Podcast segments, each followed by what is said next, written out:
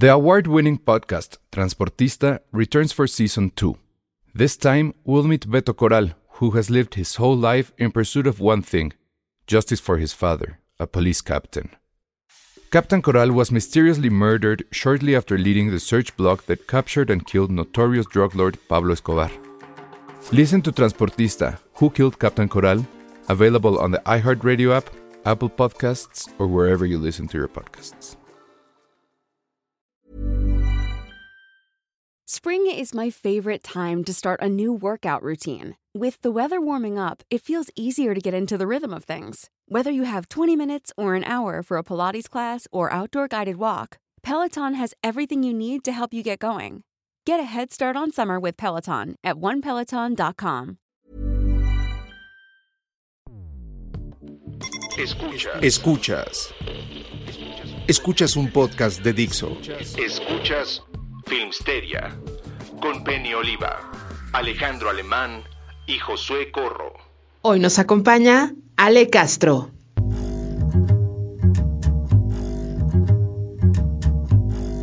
Hola a todos, bienvenidos a Filmsteria, el único podcast de cine que sí está de acuerdo con James Gunn.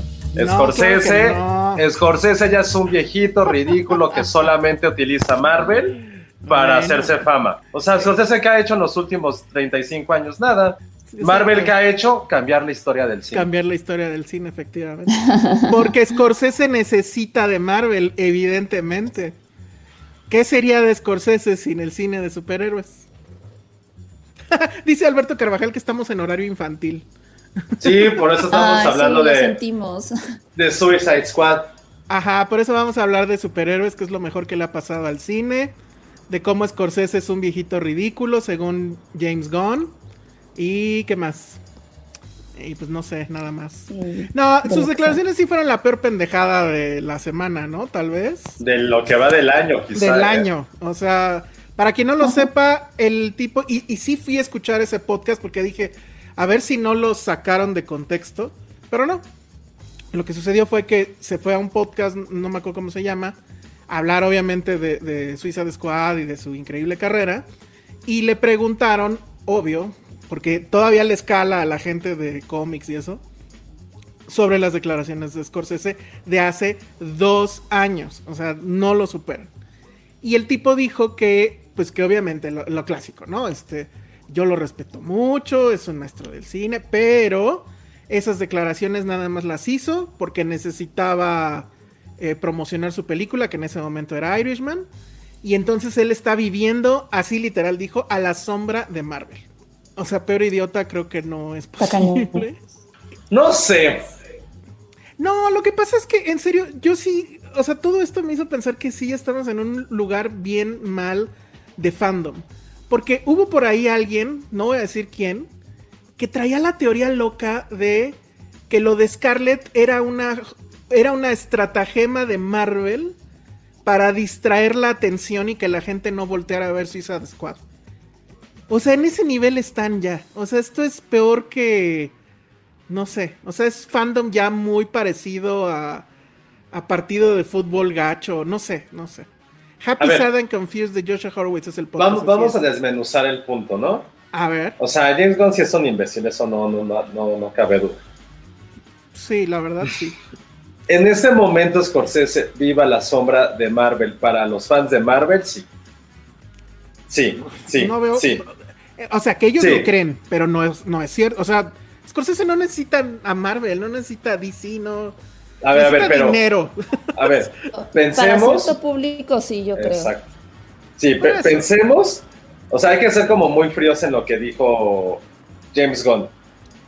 Scorsese ya no es relevante para nadie menor de 28 años. Ajá. And so, Está what? ¿Eh? And so what? No, sí hay, un, hay mucho. O sea, alguien de menor de 28 años no le interesa Scorsese. Esa es una realidad. ¿Le interesa Marvel? Sí. Sí, claro. ¿Es un público que ve cine? Sí. Bueno. Estamos hablando de la calidad de cine. Nunca se habló de la calidad de cine, pero bajo el contexto en que lo dijo James Gunn, que insisto, es un idiota porque no pudo contextualizarlo, estoy 100% de acuerdo, pero fríamente lo que dice tiene razón. No, pero a ver. Tiene razón en que dijo que Scorsese vive a la, a la sombra de Marvel en este momento de la vida para el fandom, para el target específico de Marvel. A ver, es sí, que son. Que ese, que ese mismo público quizá eh, sabe quién es Nolan. Estoy seguro, obviamente sabe quién Sí, es Nolan. claro. Nolan es más relevante que Scorsese para ese tipo de, fanático de cine, sí. ¿Sabe quién es Zack Snyder? También. ¿Sabe quién es Tim Burton? Probablemente también por lo que hizo con Batman.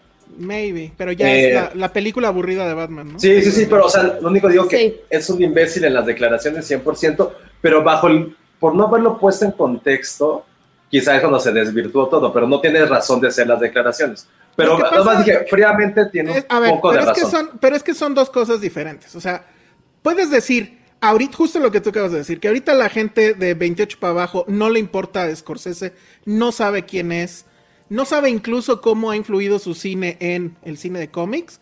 Ok, te lo paso. Y eso con cierta reserva porque todo mundo habló de Joker y todo mundo habló de cómo Joker era una copia de este Taxi Driver y, de...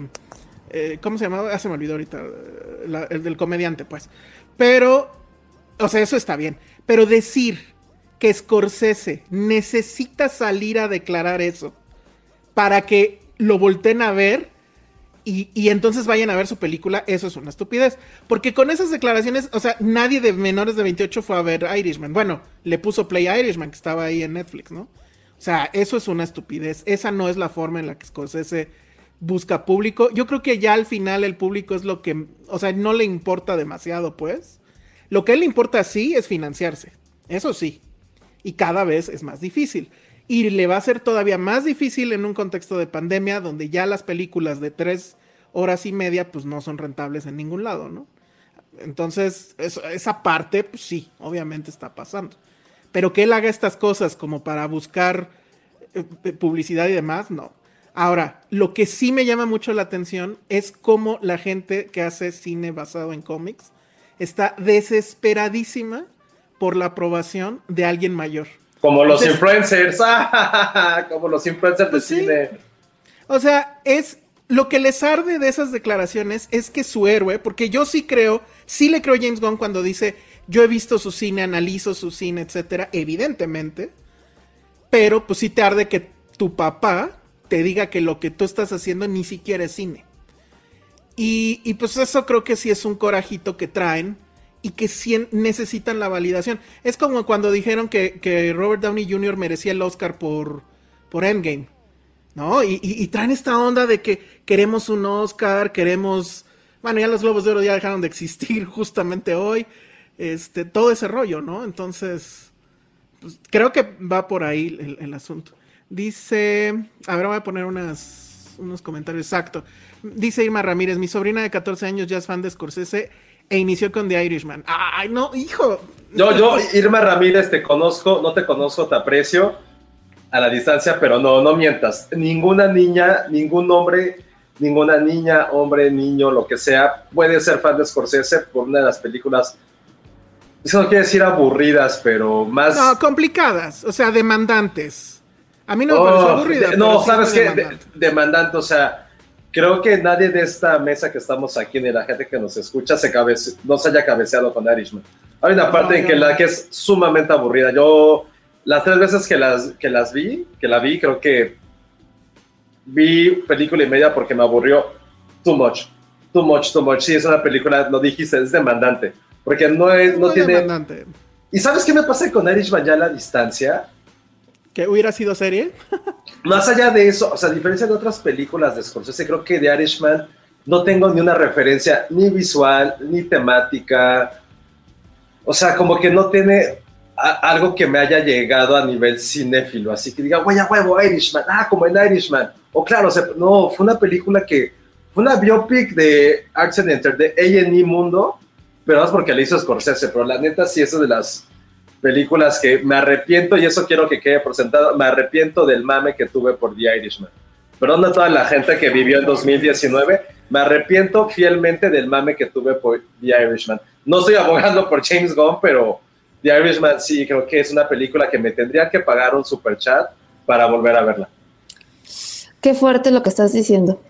Sí, sí, sí, o sea, pero no pasa nada, o sea, no lo estoy ad- admitiendo, pero... Es que en ah, general también creo que se desarrolló un hate terrible por, por las películas de superhéroes, ¿no? O sea, creo que estamos cayendo en dos polos. Eh, sí, claro. O sea, mucha gente es como, güey, este, las películas de superhéroes son súper tontas, eso no es cine, bla, bla, bla, ¿no? Tienes Scorsese casi, casi.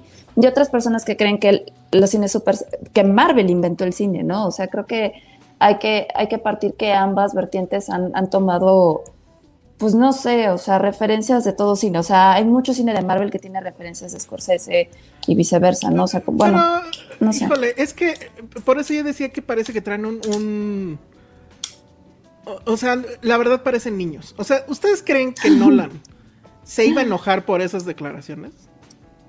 O sea, Nolan así le pasaron por aquí. Porque pues la verdad es que su Batman pues e, es otra cosa. Por lo menos la segunda, pues. O sea, sí está en otra liga. Pero a ver, o sea, James Gunn hace una muy buena película con Suicide Squad, adelantándome un poco. Pero su filmografía, ¿cuál es? O sea, no, no se puede comparar con la filmografía de, un Scorsese, de un. No sé, o sea, hagan la lista, ni de Nolan mismo. bueno, pero no está hablando de, lo suyo, ¿no? O sea, está hablando. No, es que él sí cree que lo suyo es gran cine. Y yo creo que es gran entretenimiento. O sea, las, las películas de superhéroes que podemos meter en el gran cine, pues creo que son muy pocas. Y de hecho tendría problemas para juntar tres. Pero eso no quiere decir que no, o sea, eso no quiere decir que no sean divertidas, eso no quiere decir que no las vayan a ver. Pero vamos, o sea, alguien puso en, un, en una de las respuestas que le, que le pusieron al tweet este de, de que cuando dio las declaraciones. Scorsese tenía treinta y tantos años y estaba haciendo Mean Streets. James Gunn estaba haciendo un video donde se metía por el pene un cigarro. Porque eso era muy troma, ¿no? Entonces, o sea, esa, es la diferencia. Eso es la diferencia.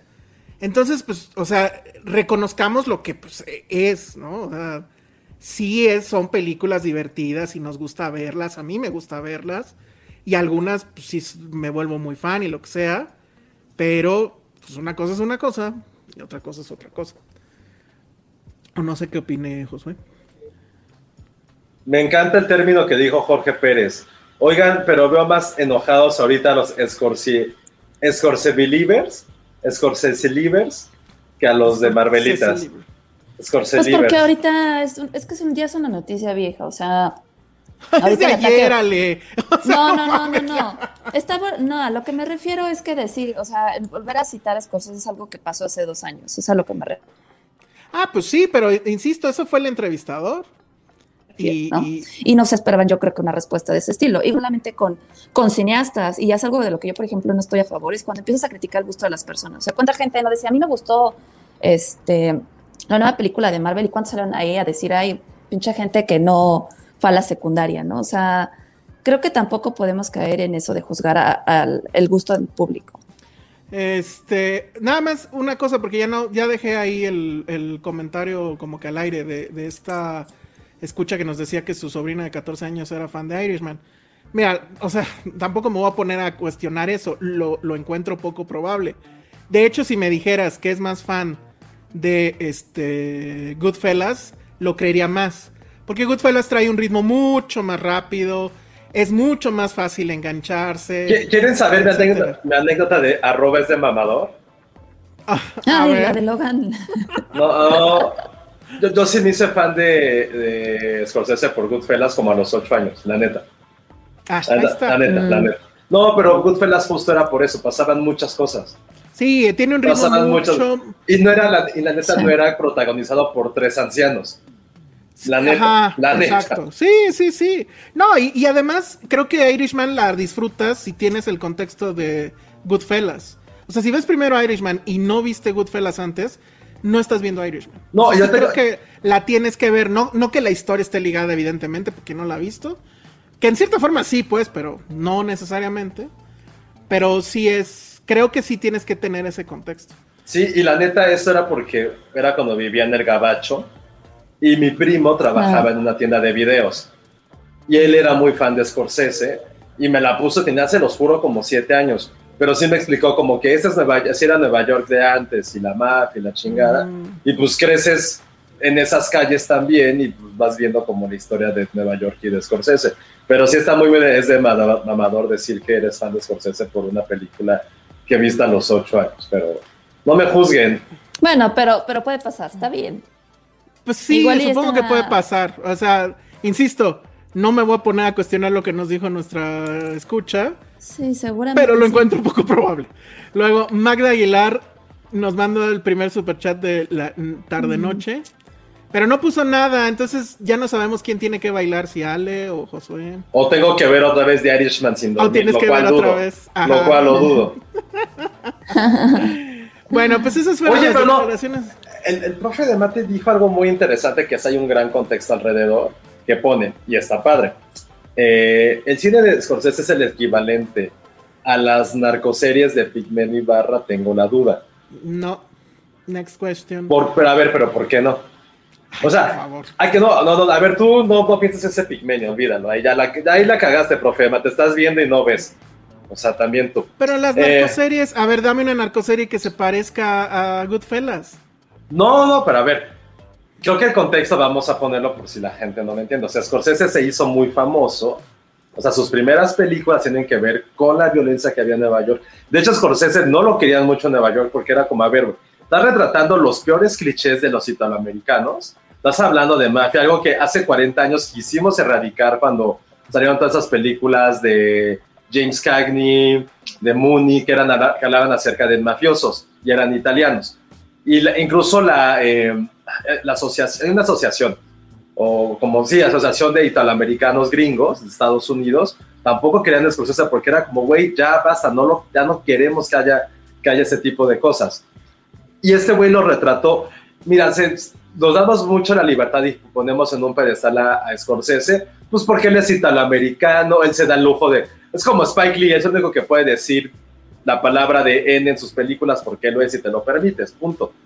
Pero a Scorsese sí le costó muchísimo trabajo salirse de ese encasillamiento de que era el güey que solamente hablaba de mafia. Por eso para muchos, yo no me incluyo, pero para muchos pues, su obra maestra fue Toro Salvaje, que si bien también es sobre italoamericanos que están haciendo algo, pues no son criminales per se.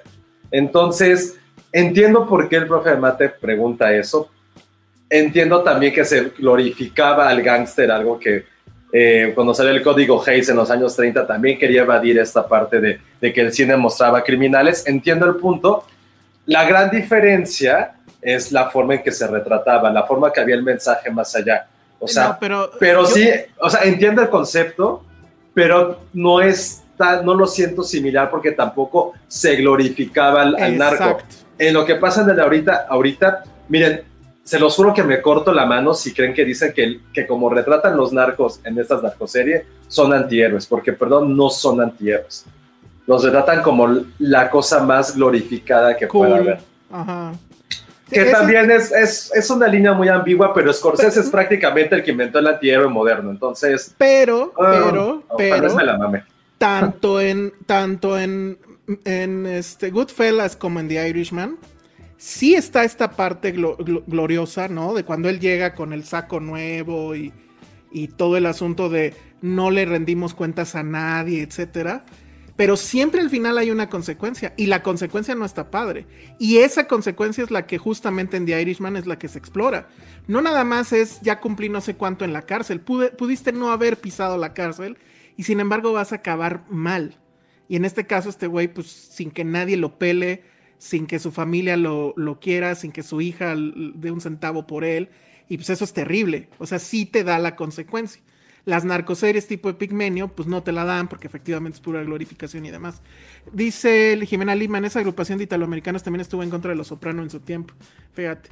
Y también Jimena dijo algo hace rato que está muy bueno porque dice, yo tengo menos de 28 y sí me importa Scorsese por el maravilloso curso que recibí de cine independiente de Estados Unidos. ¿Eh?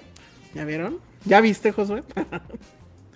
No le, no le pagamos a Jimena, le nació del corazón decir. Le nació del corazón eso. Luego también, Alma, Jaime te dice que si tu primo no se, apellidaba Quentin.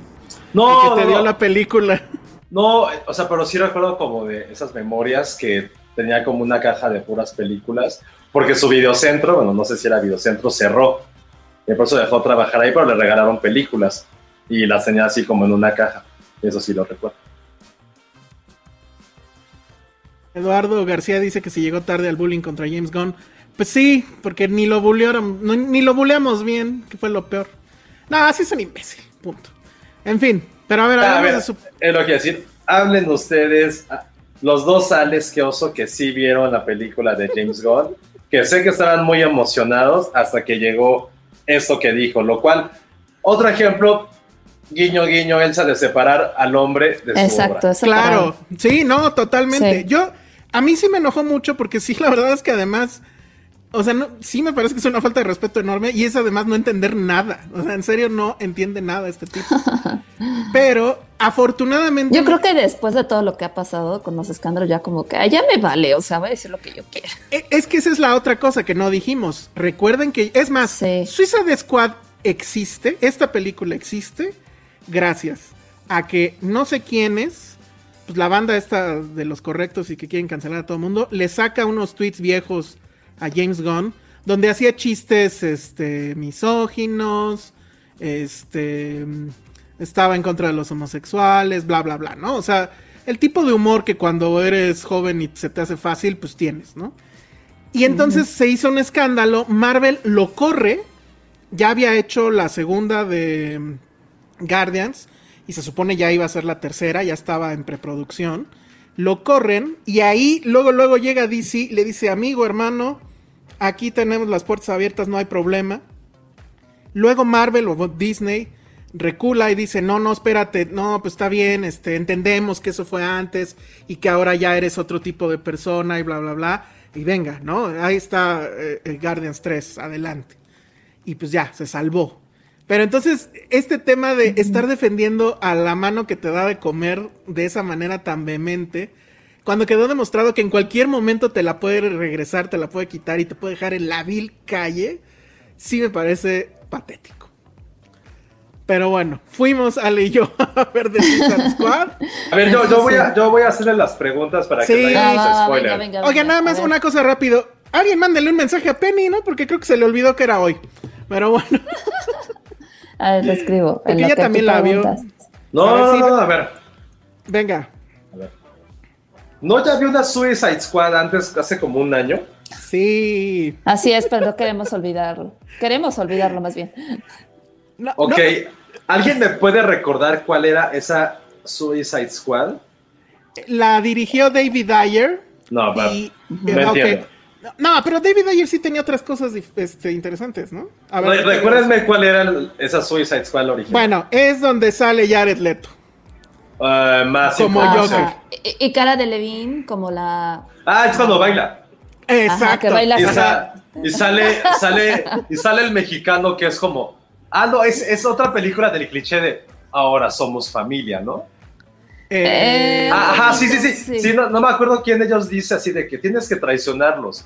Y dice el villano, no, no traiciono porque ahora son mi familia. Creo que es el mexicano, el chicano, ¿no? Que Creo que sí. cosas. Ok. Que en realidad Ah, no es el- actor el, que aventaba mexicano. fuego. El que aventaba fuego. Sí. Puta, pero Sí, es que ya. yo creo que lo peor ¿Y de qué? esa película es la escena del Joker rodeado de sus cuchillos. Le hace ah, ah, ah, ah. ¿Te acuerdas de eso? Dios. Sí, no mames, es una mierda. Pero bueno, primer buena Ok. noticia. Esta The Suicide Squad tiene 0% de Jared Leto. Entonces ya cualquier película mejora cuando no tiene a Jared Leto. Sí, no mames. Este. Pero supongo que la pregunta también es ¿por qué? Pues por. O sea, ¿por qué está pasando esto? Pues lo que acabo de decir hace rato. O sea, a DC ya le vale madre. Lo que quiere es tener algo exitoso. Oye, Y, pero y es. si, y si así tuvieran que borrar la anterior, dijeron a la madre, claro. adelante. Adelante. Oye, pero no es como necear, o sea, ya hicieron la de Zack, rehicieron la de Zack Snyder, rehicieron más- esta. O sea, Eh, no- pero ¿cuál es? O sea, ¿cuál es su ver? Es que, a ver, Este. imagínate tener, exacto, imagínate tener franquicias que sabes que son un éxito en todo lo demás, ya sea series, cómics, caricaturas, este, cortos y demás, son así, millonarias, y que no puedas hacerla en cine ha de ser súper frustrante. O sea, al final del día, yo creo que el jefe será así de exploten esto, por Dios, y sáquenle algo. O sea, pero creo que poco a poco se han ido reivindicando y creo que con esta película sí, sí mejoraron bastante. O sea, alejándonos un poquito de lo que hablamos de James Gunn, yo creo que sí necesitaban que James Gunn llegara a salvarlos, la neta. Sí, digo, sí, o sea, no sé si tanto salvarlos como tal, pero definitivamente. Al menos con Suicide les- Squad, sí. Sí, bueno, en el caso de Suicide Squad sí. En el caso de tener una película que claramente supera pues a muchas de Marvel también. O sea, ya tiene algo con qué pelear. O sea, ya tenía, creo yo, con Wonder Woman la primera. Y, y yo en mi corazón sí creo que, que Shazam es chida. Y hasta ahí.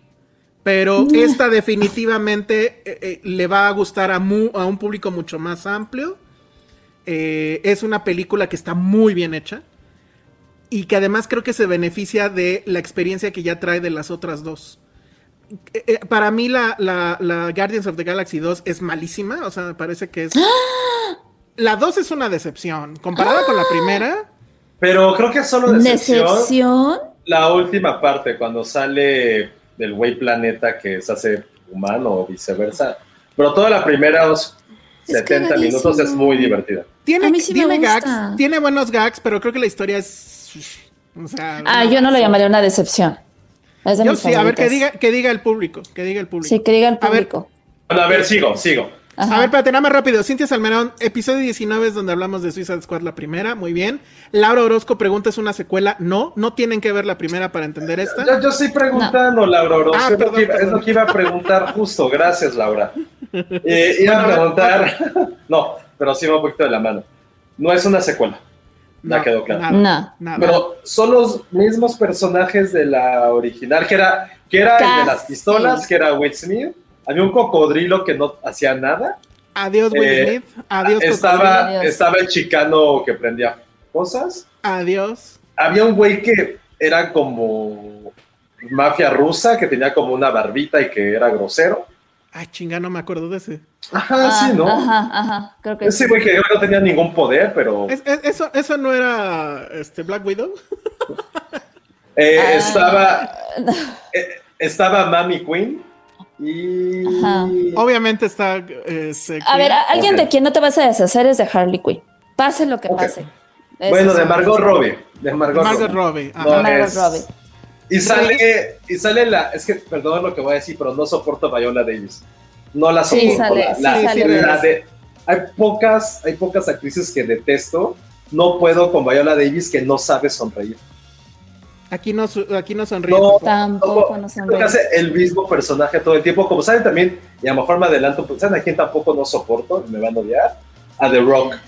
No soporto a The Rock. Pensé que ibas a decir a Nicolas Cage y ahí sí te iba a decir, güey, estás Sí. mal. No, no, Nicolas Cage para mí puede morir y no le haría ni un solo homenaje, ni en mi cabeza ni en el podcast. Ah, ya ves, Pero no, no, estás muy pero- mal. Bueno, Nicolas Cage es el peor, es el mame más grande del universo, pero no bueno. mames, no mames. Bueno, Ah, bueno, y, ya. perdón, y sale cara de Levine, bueno, la No, sacerdotisa. supuesto No, que no, también no. eso lo iban a borrar, pero también. A ver, eh, es más fácil decir quién sobrevivió. Y los únicos que sobrevivieron, según yo, son dos. Bueno, tres con esta. No, ¿cómo que sobrevivieron? Entonces sí es una secuela. No, No, me no refiero a sobrevivieron del Ah. machetazo que dieron en, en DC. O sea, Viola Davis está y es su mismo papel. Está obviamente Harley Quinn, su mismo papel. Y está, Está Boomerang. Joel Kinnaman, Joel Kinnaman también como el coronel. Ah, cierto. Eh, ¿Boomerang quién es? El güey que Y- lanzaba boomerangs, no me acuerdo. Ese que yo les decía que era como un güey que siempre estaba de malas y era como ruso, ¿no? Es ese güey el que vino. Eh, No sé, no, según yo eh, no. Jay Courtney. Jay Courtney es, es el capitán Boomerang. Sí, es ese, es ese que Ajá. les decía. Es Pero no era es ruso. Pero Bueno, que era como estaba de malas. Sí, tampoco. Bueno, no sé, pero ahora mismo tenemos a Deadshot que hacía el, eh, Will Smith, ahora tenemos un Bloodshot que hace Idris Elba, ¿eh? Y hacen casi Ah, bueno, sí. lo mismo. Entonces, la gran. Ah, wow, eso no. Híjole, de, de, de Will Smith a Idris Elba, sí es como del Atlanta Sí. al Barcelona, ¿eh? Claro, claro, Claro. claro. Luego nos quitaron al cocodrilo feo y nos pusieron a uno de mis personajes favoritos de Marvel, digo, sí, de, este, de DC, Uy. que amo al tiburón. ¿Cómo se llama? ¿Captain Shark? o King Shark. King Shark. No manches, qué divertido es, lo amo, lo amo, lo amo. Lo, lo amaba desde que. La, la- el pa- o sea, como el- toda la imagen que le pusieron a- en la serie de Harley Quinn, que es cagadísimo. Así, así lo agarraron. Ah, En- ese, es ese. Sí. Es ese. Ah, en esta sale y es como, güey, te amo. Es muy, es muy cagado. y siempre anda en shorts. Ese güey va a trabajar en shorts. O sea, sería tu envidia también, José. Y cuando tiene hambre le hace yom ñom. ñom. Eso es ñom ñom. Ajá, ñom ñom. Está Eso muy cagado, lo Stallone, ¿no? o sea, del tiburón. Es el mapache, es el mapache del, de Suicide Squad. Mm, eh, no, yo diría más bien que es Groot. Ok. No, Groot es, es el ratón. No, Groot es el ratoncito, porque hay un ratoncito. Ah, pero no habla. Como Groot. Pero Groot tampoco habla. No, si dice I am Groot. Ay, pero el ratoncito le hace y, no sé qué. Bueno, el ratón es el mapache. Bueno, no sé. Eh, no, el mapache sí es. Pero hay, pero hay un ratón, eso sí. Porque oh. además es cagado porque Marvel lo salvó un ratón. Bueno, aquí hay otro ratón. ok, ok, ok. Que también es muy buen personaje el ratón. Ah, bueno, bueno, ya, de los nuevos ya te decimos. Es que John, John Cena está increíble. Ah, John Cena está súper cagado. Él hace The Peacemaker. La película hace un close-up, varios close-ups sostenidos a su paquete. Porque sí, lo saca en calzones, en, ¿cómo se le llama en inglés a los calzones este, eh, trueno blancos? Tidy a, los a los rimbros. A los rimbros, ajá. Sale así en rimbros y, y la cámara ahí en su paquete y cuál es el pedo, ¿no? Sí. Pero bueno, se trae un pique con Idris Elba porque además cuando los presentan, o sea, ¿qué, ¿por qué son villanos y qué es lo que hacen? Idris Elba dice, güey, este güey hace lo mismo que yo, ¿para qué lo traes al equipo? ¿Y qué es lo que hacen? Disparan, disparan muy bien. Ajá. Y, dice, Idris Elba dice, yo disparo al centro. Y dice, pues yo disparo al más centro. No hay más centro. Sus diálogos son muy Tarantino. Centro, Güey, creo que la están vendiendo muy bien, ya la quiero ver. Es que la cagaste, güey, sí debiste ir a verla. Nosotros nos reímos. Voy a hacer una pregunta. Es mucho más parecida a um, Guardianes de la Galaxia que la anterior Suicide Squad entonces en ciertos elementos, pero no, yo ni siquiera la compararía, ¿sabes? Porque esta película es súper gore. Como dice Elsa, eh, no solamente son como cosas al paquete con calzones, o sea, sí ves dicks, literal. Y hay, chistes. Y hay chistes de chistes. Ajá. Muchos chistes de dicks. Exacto. Entonces sí es. O sea, obviamente sabes que tiene ese tinte, pero no, no la siento tan comparable. O sea, quizás con ciertos elementos. Es que va más allá. O sea, el contexto es eh, que, James Gunn en realidad viene de esta cosa llamada Troma. Que ya no me acuerdo si la pusimos en, el curso de cine independiente, by the way. Pero bueno, es este movimiento de cine muy, muy, muy independiente. Que él hizo cosas como, por ejemplo, Tromeo y Julieta, que es, digamos, como una versión. Digo, estoy siendo muy básico, pero es como una versión guarra de Romeo y Julieta, obviamente. Y él ese es su tipo de cine. Hay otra cosa que se llama Toxic Avenger, que también es una película de superhéroes, pero sin presupuesto, llena de cosas guarras y tetas y ya saben. Entonces, como que ahora sí pudo traer eso que es de su ADN, del ADN de James Gunn, y lo puso en esta película.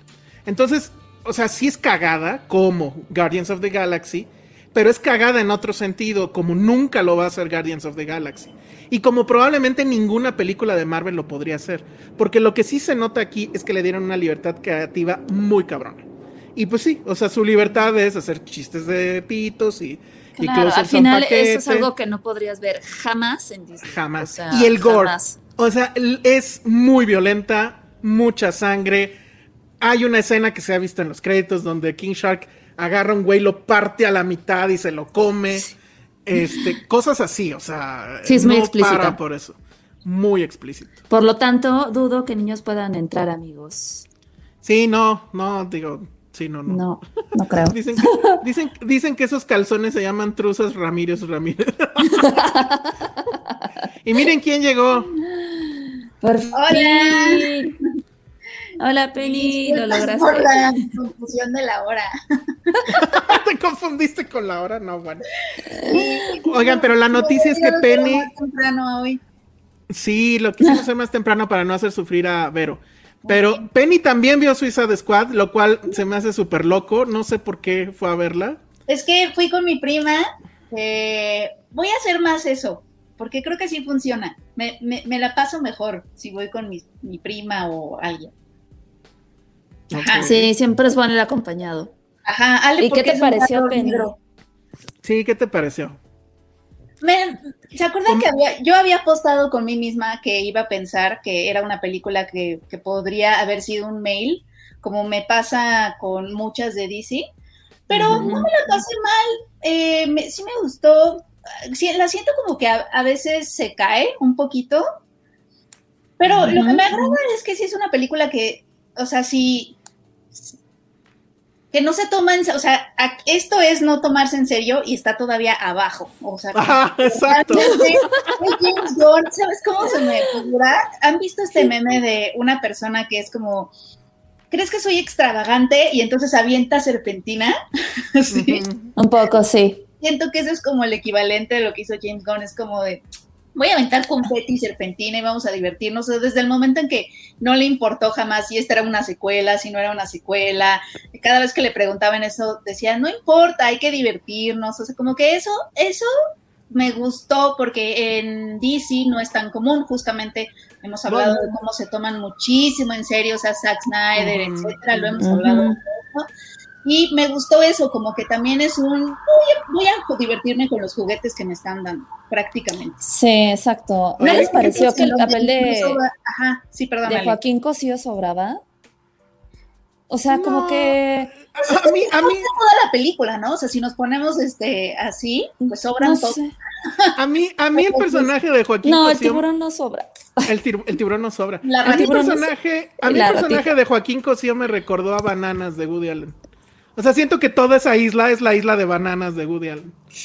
y además, este, está padre que te sorprenda. El inicio a mí sí me sorprendió, sí, te, sí me cambia la jugada un poco. Yo no sé. Sí, a todos. Y sí me había preguntado como para qué eran tantos personajes, etcétera. No digas, no digas. No, no voy a decir nada, pero em, me preocupaba porque, porque siendo tan coral, siempre sucede en las películas de superhéroes y siempre me, me, pasa eso, que es tan importante la trama y la acción, etcétera, que siempre nos quedamos con muchas más ganas de estar con los personajes y con sus dinámicas, etcétera, que también ya lo habíamos comentado. Y me preocupaba mucho eso de Suicide Squad, que dije, ay, es que cada uno va a tener un diálogo y bye. Y tampoco lo sentí así, o sea, creo que, creo que sí pasamos un poco de más tiempo con ellos. Obviamente, este, hay unos con los que más, y creo que ya se dijo, ¿no? Que Harley obviamente se lleva mucho de la película y John, y John Cena, etcétera. Oye, ¿qué te, ¿qué te parecieron los, ¿qué te parecieron los close-ups al paquete de John Cena? Sí, pues sí, era como una burla, ¿no? O sea, creo que era muy humor. Sí, está, chistosa y tiene mucho de este humor que a James Gunn no le importa si cachas o no. Eso también me cae bien. Porque yo estuve en una sala donde la gente se quedaba como medio pasmada y no se reía donde se tenían que reír porque era tan rápido el humor o a veces tan extraño, ¿no? Como tan nerdito, no sé cómo describirlo, pero es un humor que es raro, pega de otro lado y además es rapidito, entonces te quedas como así, no sabes si lo está diciendo en serio o no. Entonces es, es, un humor un poquito más fino, yo creo, este, o más rarito. Este, y, la gente no se reía, me acuerdo, pero eso me cayó bien en la película, que no quisiera hacer todo el tiempo. Qué raro, yo, a mí sí me tocó. Yo sí me reí mucho. Ajá, sí. En mi sala no me, no, no, no, no se rieron tanto, pero también Con la secretaria, ¿no? Ah, yo me reí con la secretaria, no manches. O sea, aparte el super cliché. Es que la secretaria del, del dictador Ah, sí que entra, Ajá. Es que son esas cositas que, le hablan, como está poniendo ahí. Las está poniendo ahí nada más porque sí, ¿sabes? O sea, como que hay muchas no, sí es, por eso te decía, por eso te decía que era como bananas, o sea, sí, es, sí es como una crítica a, a esas dictaduras bananeras, justo. y en una dictadura bananera, claro que tendrían una secretaria así, o sea. Y también, también de pronto dices, hoy no, es la crítica de los gringos hacia las industrias bananeras que ellos mismos propician, este, y de pronto, de pronto, eso también se resuelve en la película. O sea, como que de pronto es como de, ay, no, los gringos van a venir a salvar el mundo otra vez, y también se resuelve eso en la película bien. Y, y, está locochona, o sea, ¿Qué dices? ¿Quién fue tu personaje favorito? Ojalá, a ver, espérame, ojalá Warner esté escuchando y en el póster ponga Está locochona Penny de Filmsteria.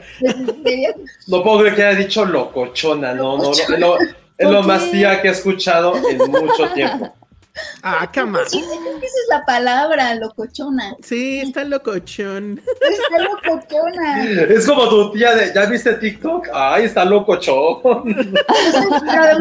los, chavos bailando son locochones. Pues está cotorra, está cotorra, ¿verdad, Penny? El otro día le dije a mis... Está bien, está bien vaciada. El otro día le dije a mis... A mis vaciada.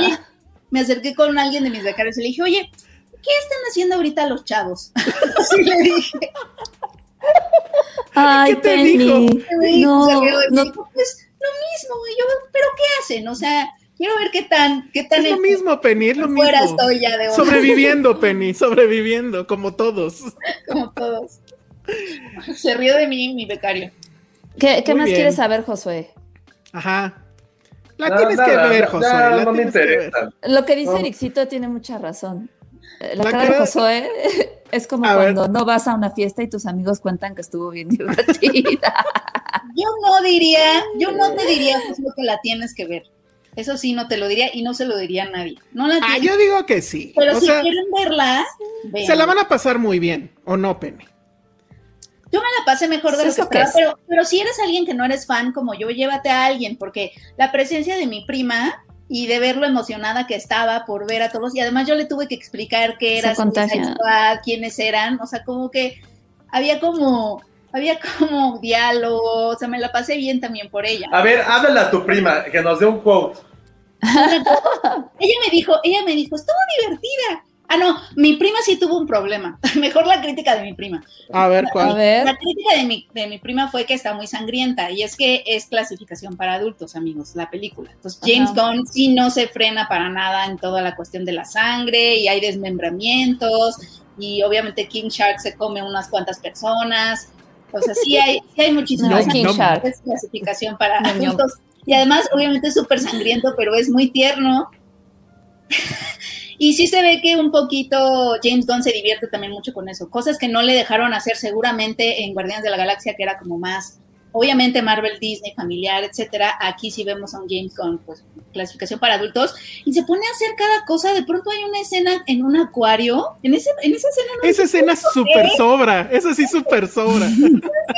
así es, la, la película está como compuesta de puras cosas así que medio sobran, o sea, sí tiene como un hilo conductor, pero también tiene muchas cosas que sobran un montón, pero, no sé, no, me gustó. Ahora, O sea, yo que- diría, yo diría que la verdad es que, o sea, sí tiene todo este caos, sea, es un caos, ¿no? Pero es un Caos. caos controlado. O sea, sí está él apretando los botones que tiene que apretar, justo cuando los tiene que apretar. Incluso la música, que era un gran problema de la original de Suicide Squad, que era hitazo tras hitazo tras hitazo. Esta empieza con una rola que yo, a mí me encanta, y yo cuando Ah. empezó esa rola dije, ya, o sea, ya, Ya. tiene un primer punto. Pero creo que las canciones que pone no son tan comunes y entran Tiene buen bien. soundtrack. Tiene buen Algo, soundtrack. algo que James Gunn también tiene como de Obvio. toque, ¿no? Sí. Y la verdad es que a mí, yo no, o sea, el tema es que nunca pierde el control. O sea, creo que al final probablemente sí puedas decir que pierde un poco el control, porque además, digo, independientemente de que es muy este, cagada y todo, sí es una película que termina eh, arrodillándose a los convencionalismos del tema. Es decir, va a haber una gran pelea final, ultraviolenta, como dirían por ahí, y, y que eso es así como de, güey, a web, ¿no? Tiene que pasar. Está padre quién es el villano, no lo voy a decir. Creo que en algunos este, eh, trailers ya lo spoilerearon, pero si son fans así recalcitrantes de DC, ese villano está muy cabrón. O sea, qué bueno que usaron ese villano. Y este, pero en general creo que un villano que existía, pero también Es- está locochón. está locochón. Nada más dato, dato, es, es, el, es uno de los primeros villanos contra los que peleó la Liga de la Justicia. Hace Ah. no sé cuánto. El pingüino. Oye, Rebe No. pregunta, Rebe Sí. pregunta que Juan Diego Boto sí sale, Sí pero sale. no Sí sale, tanto sí sale. como uno esperaría. Pero. No, pero sí sale sin camisa además, ¿no? Sí sale sin Ah, camisa. claro, sale, sale muy bien. Sí. Creo Sí, que hay mucho, no creo que hay mucho de eso para las chicas. Y sí siento que era como una burla, ¿no? O sea, e- en vez de Sí. hacer plano nalga americano a, no sé, a Harley, se lo hace a John Cena. sí. Y ¿Sabes a mí que me, gustó? Que obviamente en estas historias de los inadaptados que hemos tenido como 1300, bueno, o yo siento que hemos tenido 1300 de los inadaptados, rechazados, que se unen como una familia. Me gusta que aquí en el Suicide Squad, sin, sin hacer spoilers ni nada, realmente no podemos decir que se unen como una familia. Eh, no. O sea, cada quien sigue siendo quien es. Hay, hay, hay dos que creo que sí, ¿no? No voy a decir hay, parte, sí hay conexiones y sí hay como bonding, pero no, no, no pasa eso. Igual también no tomándose demasiado en serio esto de, oh, la familia, este, etcétera, etcétera, que es algo que también hemos visto. Yo siento que hemos visto muchísimo en, en, las películas de superhéroes que quieren ser también además emotivas y además tener muchísima acción y además tener muchísima trama y además una batalla final y además muchísimos personajes y además, o sea, como que a mí me embotan la cabeza. Y creo que aquí es como dejarte llevar y decir, bueno, esto, eh, esto no tendría por qué ser, porque ninguna película de superhéroes realmente tendría por qué ser. O sea, si nos ponemos, el cine en sí mismo no tendría por qué ser, pero, pero pues bueno, ya estamos aquí y hay que dejarnos llevar como un tobogán. y, me, gusta que hay un momento al menos. Que, obviamente no voy a contar cuál, pero como que empieza, como que va va a pasar algo super cursi, y, hace algo el guion, bueno, obviamente James Gunn, que es así como de, o sea, no sé, imagínate que llega Godzilla y te aplasta y se acabó el momento cursi. O sea, eso me encantó. O sea, que, que no deje que, No hay sentimentalismos, no. No, hay sentimentalismo. no te deja empezar como a We Are Groot, ¿no? Ajá, exacto, no hay un momento We Are Groot. Como We Are Groot, quieres hacer eso y, siempre lo corta. O sea, siempre se queda medio trunco. No sé, como que esas cositas sí las sentí, o sea, son pequeñas no me quiero poner como súper, como me puse con Loki, así como mis análisis profundísimos, porque no, Suicide Squad no es esa película como para venir a hacer eso, pero, pero sí, las, sí, sí sentí como pequeñas rebeldías, como sí, claro, a no voy a caer en esto, ¿no? Porque soy James Gunn y estoy haciendo lo que me place. Eh, y pues sí se nota. Y, la verdad, pues sí es una onda de DC, ¿no? Que sí, pues dijo, vas. O sea, no veo, insisto, no veo a Marvel permitiendo esto, ¿no? Me pregunta Elvis Rodríguez, ¿hay referencias o gags al anterior? No que yo hubiera detectado. ¿Referencias si acaso por los personajes que sí regresan? Que ya los mencionamos hace rato. O sea, sí, no. Harley hace referencia a su vida amorosa fallida. Pero eso es como que constante. Ay, pero está increíble su evolución. Sí. Eso está padre. Su vestido está bien padre. Me, gusta como la película, o, él ama mucho a Harley. O sea, sí se ve que la ve con unos ojos así. Sí, Sí. Sí, y estas escenas que también están en el trailer, donde ella empieza a pelear y que es sangriento, pero ella lo está viendo como con flores y arcoíris. eso me parece que Porque ella es así, ajá, como de sí, los pajaritos. Vero H. Martín dice que es el plano dicamericano. Oigan, bueno, ya. Efectivamente. Ya es hora de cambiar el tema. oh.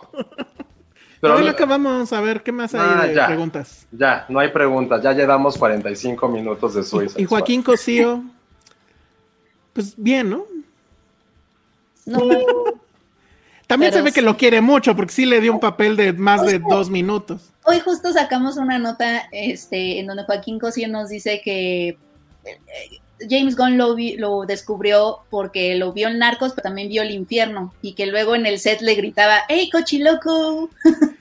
Pero que él odia eso. O sea, que, sí es real que odia que le digan así. Yo he trabajado con él y lo odia. le haya gustado. odia. si alguien lo ve en la calle, grítale cochiloco y lo graba. No, lo odia. Alguien, alguien me mandó. Ajá. Vas, la vez que trabajé con él, me dijo, sí le puedes decir a la prensa antes de que me entreviste que por favor no me digan cochiloco no quiero hablar de eso, no quiero esos temas, no, o sea, ya, supérenlo, así, así me lo Wow. Sí. yo así de afuera en la sala. o sea, no superan la declaración de Scorsese de hace dos años y quiere que superen lo de cochiloco. O sea, pero si dices que no quieres que te digan cochiloco, la gente te va a decir cochiloco. Claro. Pues supongo que va más un tema de no quiero que me encasillen siempre en eso. Es como Daniel Radcliffe, imagínate, ay, hola Harry Potter. Es como, güey, ya, ya. Daniel Radcliffe va a ser para siempre Harry Potter, o sea, no former, güey. Y, y, Joaquín pasa, pero obviamente no quiere, exacto, pero y James Gunn le decía así, en el evento de Marvel de hace un año o algo así, Así lo presentaba el cochiloco. Y ya me imagino el güey cagándose, ¿no? Pero bueno, ahí está el cheque. Entonces, pues ya, ¿no? para de mamar. Pero además creo que James Gunn es fan de las dos, de Narcos y de El Infierno. Pues también ha de ser bonito que sea fan de tu trabajo. Sí, sí, sí. Sí, está bien. Bueno, en resumen, y ya nada más para que Josué no. No, por, Se duerma. no, porque quieren que hablemos de, de la del cerdito, ¿no? De la de Babe. Sí, Ahí sí. está. ¿Tú ya viste Pig, Penny? No, Híjole. Listo, la próxima semana hablamos de ella. No manches, no. ¿Ustedes no Sí. la vieron? No, la Yo vio. no la, yo, yo nada más vi Ah. como la primera media hora, no. No, pude, eso no cuéntale. Intenté, pero no. pero no me dio- Pero pues está anunciada. A ¿Qué ver, tiempo? pues rápido. Sí, no. rápido, muy rápido. Este, No, pero bueno, a ver, vas. Sí, pues es que ya quedamos con la gente. A ver, No, a eh, ver, tiempo. Si está aquí la persona que dio el super chat, se habla de Pig. Si no, la próxima semana. Pero pues ya la dio, entonces. Pero si no, nunca entonces, dijo bueno, cuándo. Como nadie dijo cuándo tengo que Bueno, bailar por yo, eso, nadie nada más, nada más voy a hablar rápido de ella y ya este, después la, la comentan ustedes. Eh, la trama parece, o sea, si uno ve el trailer y que creo está que aquí. Está, hecho. sí. Ah, sí está aquí, perfecto. Hugo Hernández, aquí estoy. Perfecto. Bueno, Bien. pues entonces se va a Listo, ganaste. Este, la, el tráiler hace parecer que estamos otra vez ante un John Wick, pero ahora con un Ah. cerdito. Lo que vemos es que el personaje de, de Nicolas Cage es, pareciera que es como un ermitaño, ya saben, pelo largo, nunca se baña, etcétera, y tiene a su, a su cerdito que es este de estos que, que buscan trufas, ¿no? ¿no? No sé si trufero Sí. es una palabra, pero bueno. Eh, cerdito Y- trufero, ajá. ¿Sí? Ok. Y eh, bueno, para quien no sepa, y ahí Josué seguro lo sabe muy bien, las trufas sí son un asunto muy eh, apreciado en los restaurantes, sobre todo en los restaurantes de alta alcurnia, porque bueno, es un alimento eh, muy delicioso y demás. Entonces, pues él se dedica a eso, está ahí en un campo increíble, la fotografía es increíble, y una noche llegan y le secuestran al cerdito, y entonces él se pone en modo Nicolas Cage y va a buscar a, a- a su cerdo, se lo llevaron a, a la ciudad, ahora sí que como, ¿cómo se llamaba la del cerdito que va a la ciudad? Este, pero bueno, Babe, Babe, ¿no? Babe. Lo llevan a la ciudad. Como Babe Babe, 2. No, no Babe 1, Babe 2. Babe Ah, 2 Babe va a la 2. ciudad. Bueno, pues así, pero aquí se lo llevaron a la fuerza. Y bueno, él, eh, Nicolas Cage tiene como que un, pues no es su amigo, pero digamos que es su cliente, que es al que le vende las trufas. Y es un adolescente, no me acuerdo, no sé quién es el, el que lo interpreta, Es el pero que está sale muy bien. en, Hereditary. Este Ah, chico, este. ah, A ver, ahorita lo busco, pero eh, él está Sí. muy bien, eh, digamos. salió en viejos su- también, Alex Wolf. según Ajá. yo. Ah, sí. Y está padre porque trae su bigote que no, o sea, no es bigote así de cantinflas, pero si dices ese güey no, obviamente no debería traer bigote. de los ¿no? que Pero- ni le salen, ¿no? Ajá, exacto, pero él se quiere sentir más grande de lo que es porque trae una bronca con su padre, que al parecer también se dedica al asunto de los restaurantes, él se dedica a eso. Y bueno, él es el que lo ayuda a llevarlo a la ciudad y empezar a buscar al, al cerdo.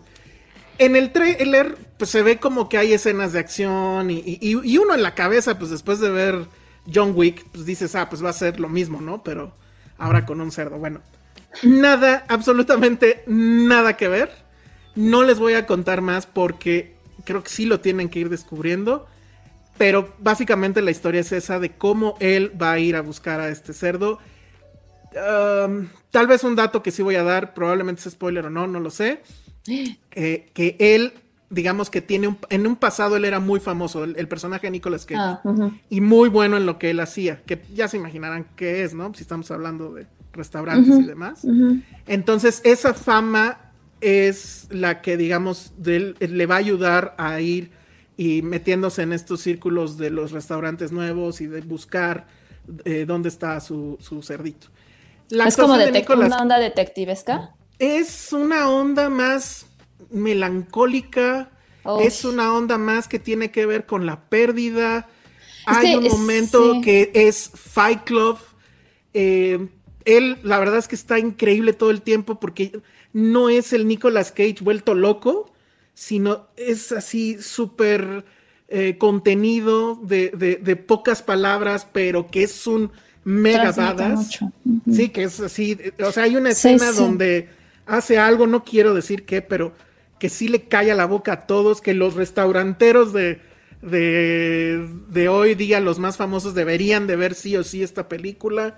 Em, pero es eso, al final es una película súper melancólica, súper triste, sí te, te, destroza. Y, y, que yo sí creo que Nicolas Cage merece algún premio por esto, porque sí es de sus mejores actuaciones en mucho tiempo.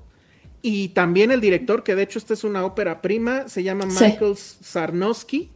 Él hizo también el guion junto con Vanessa Block. Los dos yo creo que merecen la nominación. La fotografía también merecería nominaciones. Es realmente sorprendente. Es la gran sorpresa para mí de, este año porque no te esperas este nivel. O sea, sí... Digo, no sé. Estoy pensando que probablemente Josué nunca va a conectar con ello, pero Sí, yo creo que sí. Es, es una película que sí te destroza, sí te destroza muy cabrón. Yo, yo, sufrí mucho. No puedo decirte por qué. Ajá, ah. es que, es que imagínate, digo, creo que el año pasado hablamos de esta película que trajo Sonic que se llama The Truffle Hunter, que justamente te habla de este bounding que tienen las personas que se encargan de, de buscar trufas, pero con perros, ¿no?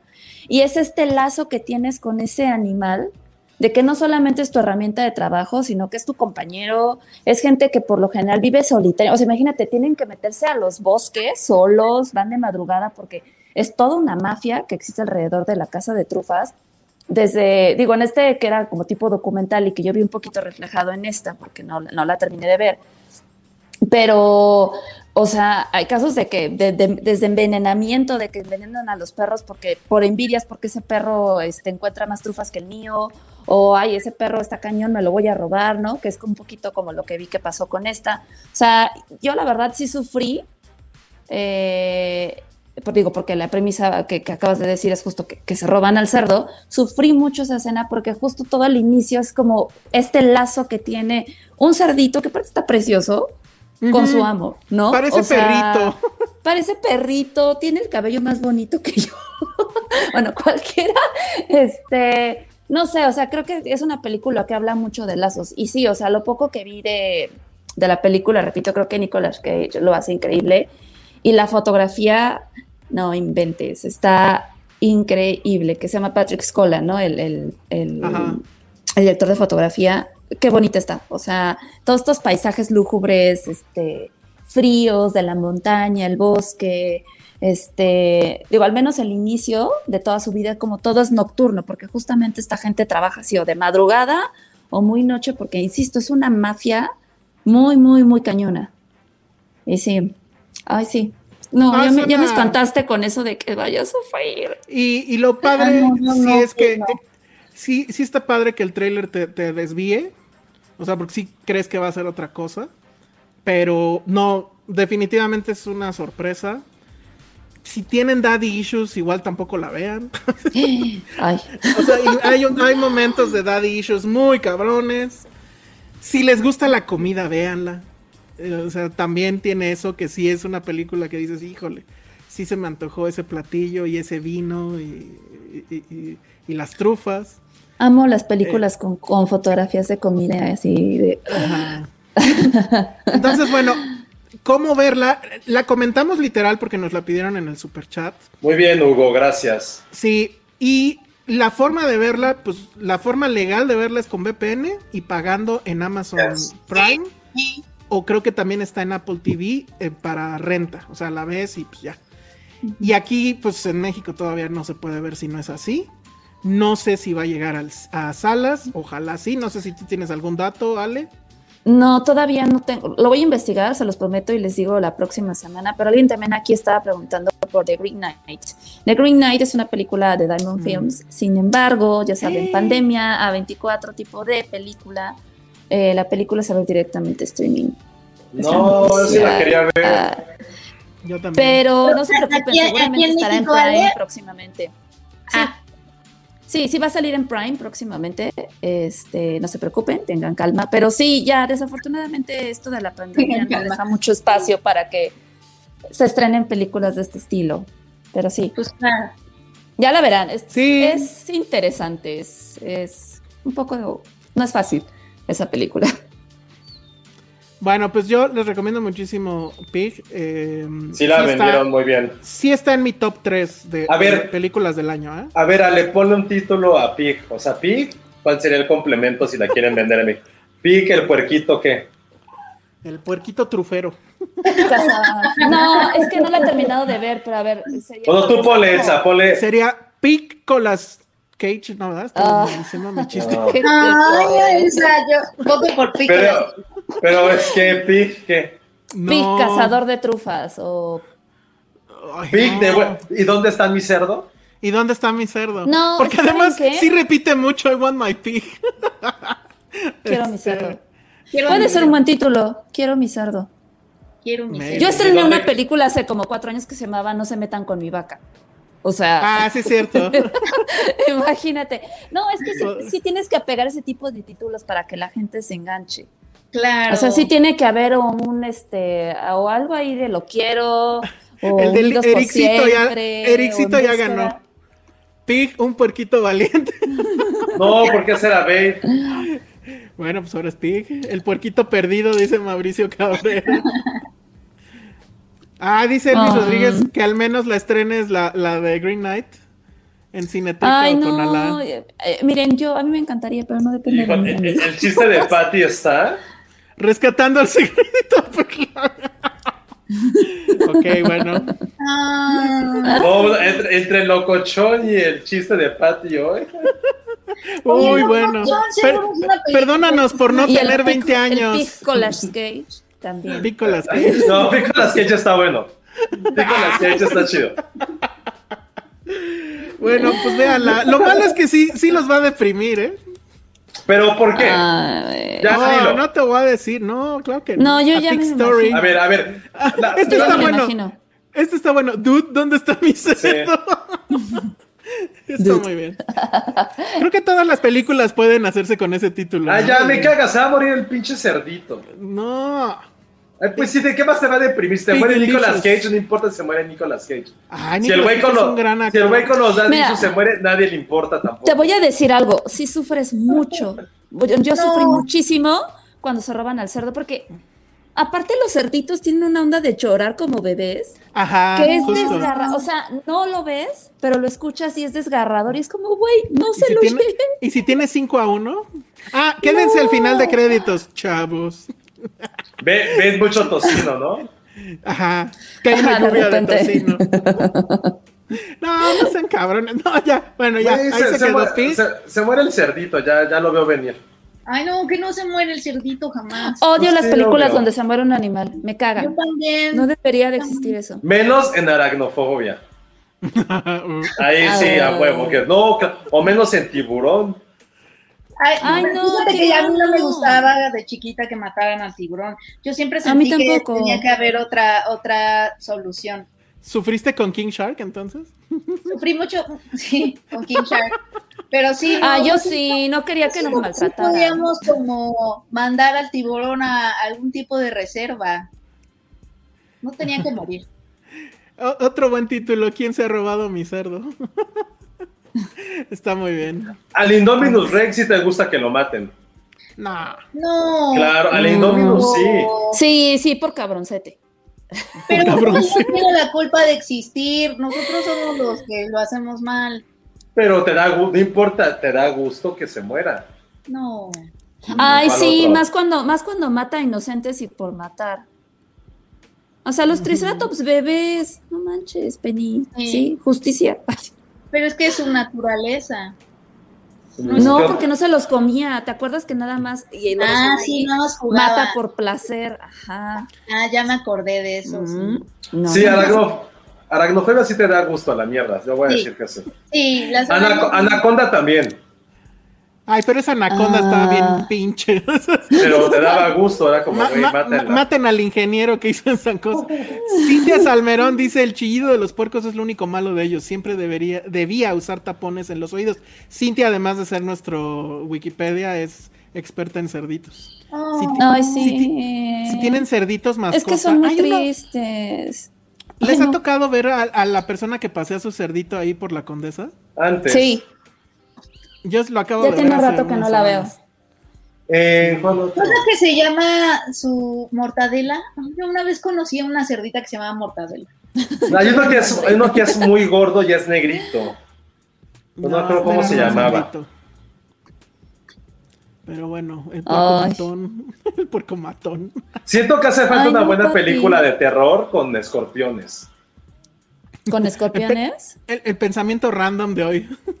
Es que estoy pensando como animales que la gente le da miedo y que no te molesta pues, hacerles algo. Ah, yo sí siento feo matar un insecto.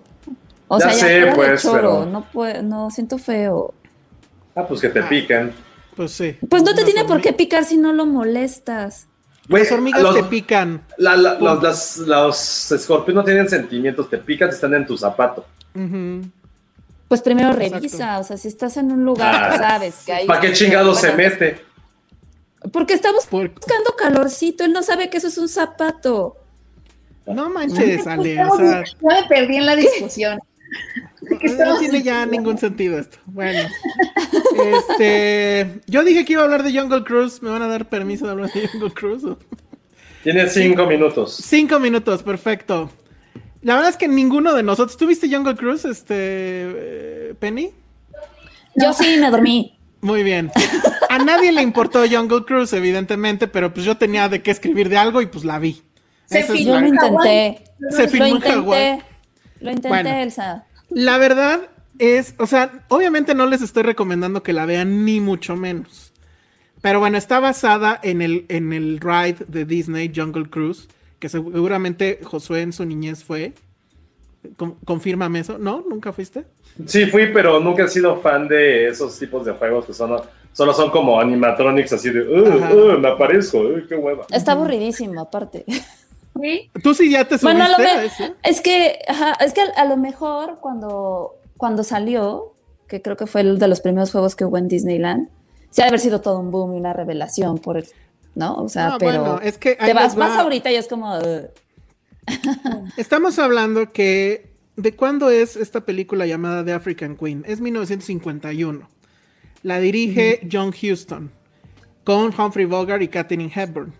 ¿Y de qué va? Pues de que ellos están, están en África y llegan los alemanes, creo que es la Primera Guerra Mundial, y ellos tienen que huir y se van por un río y van en este barquito y eso lo vio, se supone la leyenda dice que eso lo vio Walt Disney. Y bueno, la película de hecho fue un éxito, ¿no? Porque además era el romance entre ellos dos, primera película color de ellos dos, todo este rollo. Y obviamente efectos especiales de la época, que la verdad es que los ves ahorita y pues sí estaba un poco feo, ¿no? Pero bueno, es sesenta y tantos. Entonces lo ve Disney y dice, para mi parque quiero un ride que sea como esa cosa. Y de ahí sale Jungle Cruise. Luego viene la película con The Rock, que es este... ¿Quién dijo hace rato alguien de The Rock? Algo de The Rock. Josué, que no le cae bien. A mí me caga, me caga The Rock. ¿Nunca lo has entrevistado o no? Es un tipo increíble, pero eso no demerita que sus, que sus personajes. ¿Cómo Sí, te es un puede tipo cagar increíble. alguien increíble? No, o y sea, le no me encanta caga él como. México. No me encanta, o sea, él como persona no, pero me caga este. Es el personaje más unidimensional que puede existir en este universo. Basta, o sea, solo hace el O mismo sea, papel. su- se recicla, sí. se recicla, se recicla. Es Sí. como, güey, ya, Sí. basta. Y, y alguien dijo que el- a propósito de esta película que además es un güey asexuado. En jamás en sus películas se ve que se enamore de la chica o, o que dé un abrazo que se sienta así como Jamás algo de pasión. En, en la del terremoto, esa también malísima. Ah, se llamaba. Terremoto, de hecho, ¿no? No me acuerdo. Sí, Sí, tonto. Tenía una esposa y yo sentía raro que tuviera una esposa. Ah, pero no me, no me explicaba por qué y creo que sí es eso, como que es muy difícil creerle ese tipo de lazos. Sí, está tan mamada que se. Que, o sea, está tan mamado que ya no tiene balls. Es como Ken. Es un Ken mamado. Seguramente. Y además aquí peor porque hay una escena donde pues se tiene que tirar al mar y entonces está todo mojado pero no se quita nada. Emily Blunt pues tampoco. Pero bueno, ahí les va de qué va al principio esta película y díganme a qué les recuerda. Eso es lo que a mí me divirtió. Emily Blunt es básicamente es una arqueóloga que está buscando un objeto que supuestamente es una como planta que curaba todo, lo curaba todo y está ahí en el Amazonas. Entonces va al Amazonas, Emily Blunt trae sombrerito, obviamente, y se, y se mete siempre en problemas y trata de recuperar el mapa primero y lo recupera y luego va a este bar, se mete a un bar a buscar quién la, la lleve ahí al Amazonas. Y entonces está el personaje de The Rock, que es este marino que tiene una nave viejísima, pero él dice que es la nave más rápida y que él tiene toda la experiencia. Y además tiene como más exacto. Es episodio 1. Tiene, tiene, incluso a su chubaca, porque tiene una mascota, es un tigre mascota. Porque así, o sea, está enorme, pero pues así le, le da así, este, lo acaricia y demás. Y entonces, además, los está persiguiendo un güey que es Paul Yamati haciendo un cameo que es el que le debe dinero, o sea, The Rock le debe dinero a él y obviamente lo está persiguiendo. Entonces dices, güey, no mames, qué pedo es Star Wars en el río. Y, luego hay una parte donde empiezan a salir así como rocas y, ya sabes, los rápidos y eso. Güey, es la escena de los esteroides en, en la 2. Entonces, toda la primera mitad yo estaba divertidísimo porque era esto se lo volaron de Indiana Jones, esto se lo volaron de episodio 4, esto se lo volaron. Obviamente todo el mundo tendría que decir, no, no, no, espérate, el espíritu de esta película debe ser de African Queen. No hay nada de The African Queen excepto la gorrita que era la misma que usaba Humphrey Bogart. Porque todo lo demás no existe, el, el romance no lo hay porque no se pueden desnudar. El pretexto obviamente es... Y, estaría muy raro ver de nuevo a The Rock. Exacto, y con Emily Blunt, que Emily Blunt sí es como para levantar todas las pasiones. Pero ella, ah, además hay un gag, pues, ah, medianamente cagado, que ella trae pantalón en una época donde una mujer con pantalón era mal vista. Y de pero hecho, es que ya nada es histórico en la actualidad, nada. Ya nada no sé si eso es real o no, pero está cagado porque además ella como que lo hace, pues, porque obviamente es un statement de soy mujer fuerte y la fregada. Pero en vez de pasar desapercibida, al contrario, voltean a ver a la mujer de pantalón porque pues es lo no común. ¿No? Entonces, y, y, en el momento en que se tiene que tirar al mar, él le dice, oye, ¿cómo le hacemos? Casi, casi. Y dice, pues es que yo tengo, ah, porque se tiene que tirar al mar para bañarse, es ahí donde se tiene que bañar. Y dice, es que yo traigo pantalones debajo de los pantalones. Y en efecto, trae de esta ropa interior que te cubre del cuello al tobillo. Pero bueno, toda esa parte, la verdad, yo sí la disfruté. Porque era verdad así de, güey, esto es Star Wars en el río. Pero ya después se vuelve viene una parte mm, de, magia y cosas ahí ya mm, todavía más increíbles. Este, que es más bien, este, ¿cómo se llamaba la película anterior que era de Piratas del Caribe? O sea, se ah. vuelve Piratas del Caribe de la mitad en adelante. Ah, y otra cosa muy Star Wars. Los está persiguiendo, bueno, más bien muy Indiana Jones. Los está persiguiendo un alemán que es interpretado por Jesse Pelmons, que es este ¿Cómo se llama este? ¿Cómo le decían a Jesse Pelmons en. en... Ah, eh, Matt Damon. Lo recuerdan como Matt ah, Damon. ya. Ajá. Y, y, lo hace increíble también porque está obviamente over the top. No puede decir jungle bien, lo dice como alemán. Y, uh, jungle, algo así. Jungle. Está muy cagado eso. Pero es la primera mitad. Ya después sí ya se vuelve aburridísima. Y X y, ya. Entonces, nada más les quería yo venir a decir que es Star Wars. Le fue mal en taquilla.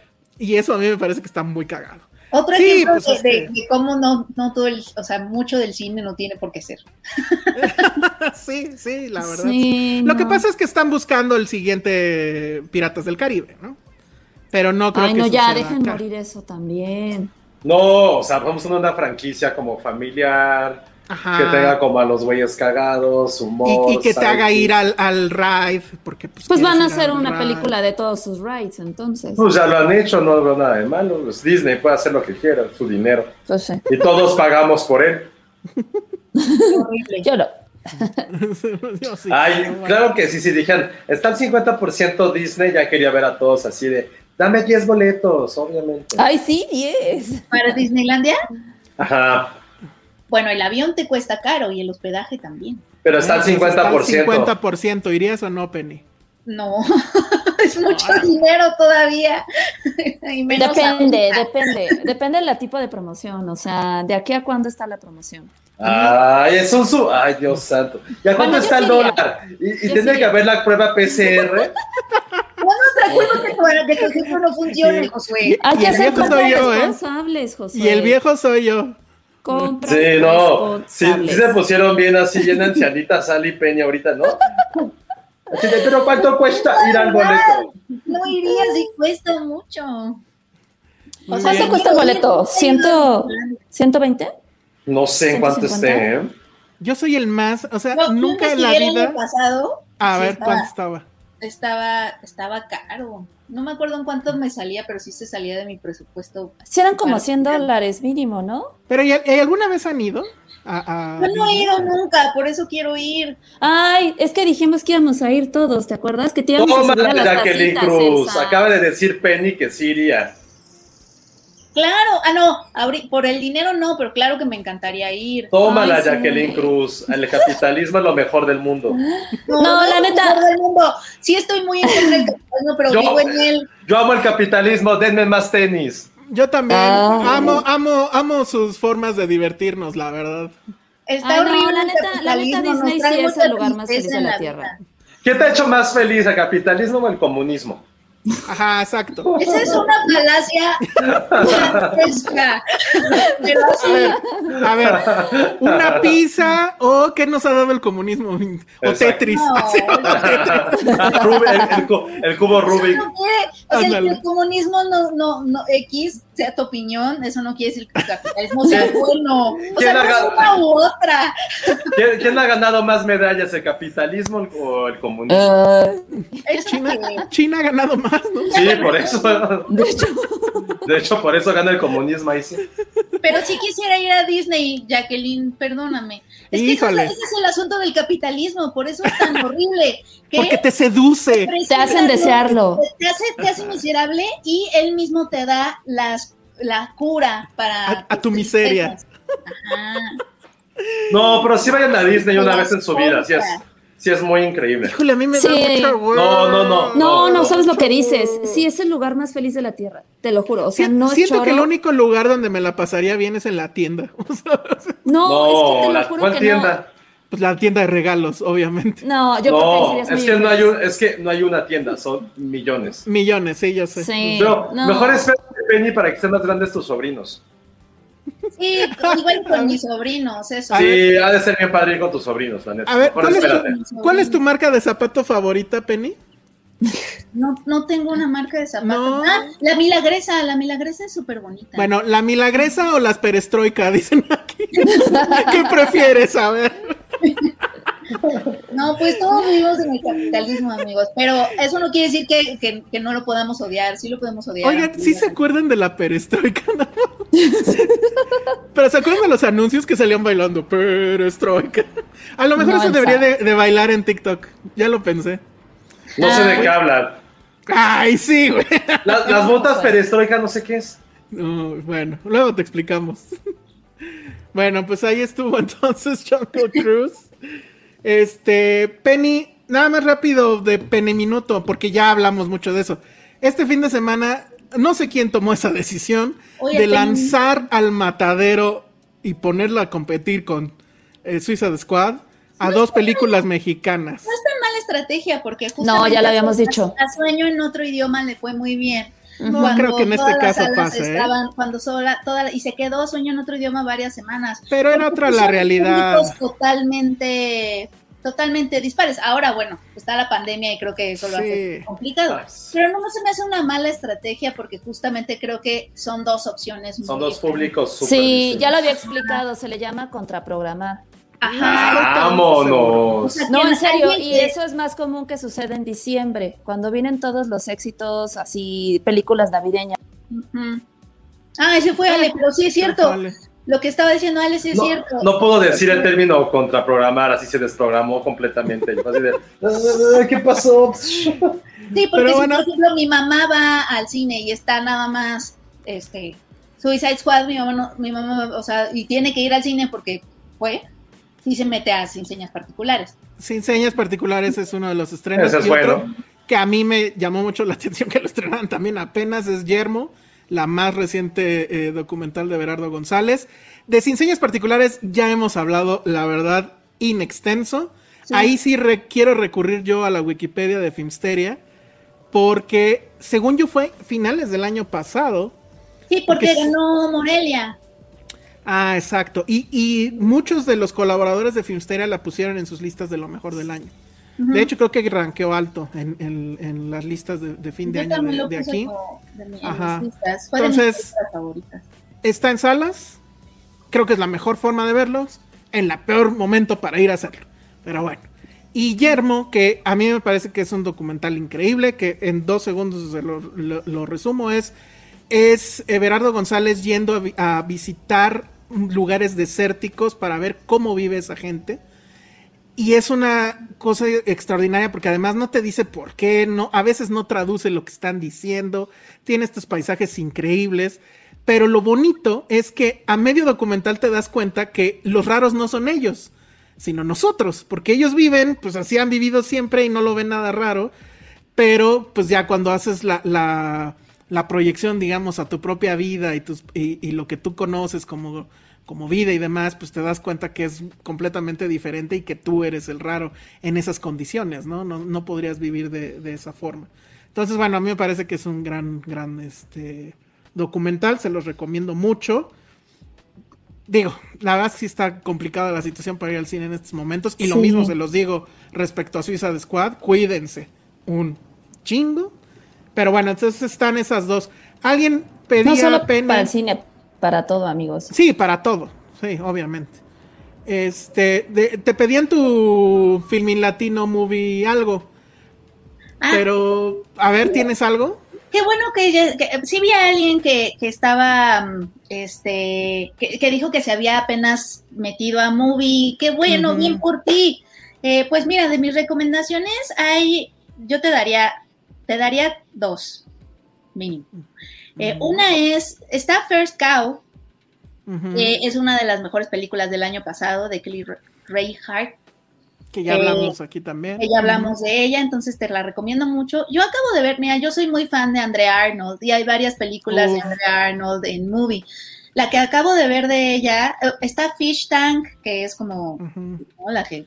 Con una, con una de las con una de las mejores versiones de Fassbender que podrán ver en la vida. Exacto, y mira, yo acabo de ver su adaptación de Cumbres Borrascosas, ah, que está ahí en movie. La verdad está interesante, a mí me gustó mucho. Eh, a ella, interesantemente, no le gusta mucho su propia adaptación, pero a mí me gustó bastante. Y, hay otra película que se llama Bird Island, que es una... Es, Isla de Pájaros. Si quieres un algo un poquito más exigente, eh, que te exija un poquito más, eh, es una película documental, cruza documental ficción, eh, de un lugar que es como un refugio para aves, en donde las, se recuperan las aves y luego las sueltan otra vez a la naturaleza, pero obviamente para salvar esa vida, pues sucede que también tiene que haber mucha muerte porque pues tienes que matar ratoncitos para alimentar a las águilas, etcétera. Eh, y la historia es un poco que llega un chavo que también se está recuperando de cierto pasado a su primer trabajo. Entonces es, es como lo que estás viendo es tal cual cuando entras a tu primer trabajo y tienes como 17, 18 años y te das cuenta que la vida es un poco muerte. Eso es Bird Island, pero, pero está, está, está padrísimo, porque además no sabes lo que estás viendo, es como documental, pero hay varios ángulos desde donde estás viendo la escena, entonces dices, entonces es ficción, Está increíble, a mí me gustó mucho. Ok, y ya nada más para irnos, que ya no sé qué pasó con Josué y Ale, pero bueno, igual ya se aburrieron. Eh, el viernes, este viernes, este, mm, inicia el Festival Documenta, que es un festival que originalmente sucedía en Querétaro, es un festival de documentales, alguna vez eh, pues tuvimos la fortuna de que nos invitaron y estuvimos por allá y pues estaba padre porque la sede era un teatro que la verdad funcionaba bastante bien como cine. Y afuera había los restaurantitos, entonces veías un par de documentales, salías a comer, echar la cerveza. Bueno, pues todo eso murió con la pandemia. Y entonces, por segundo año consecutivo, el documenta es, eh, va a ser híbrido. Va a haber funciones en Filming Latino y sí va a haber funciones en, en, espacios allá en Querétaro. No sé si va a haber funciones aquí en vivo tal cual. Pero bueno, si está en Filming Latino, creo que tendrían que darle una oportunidad. Voy a leer rapidísimo nada más una pequeña selección de lo que creo que vale mucho la pena ver.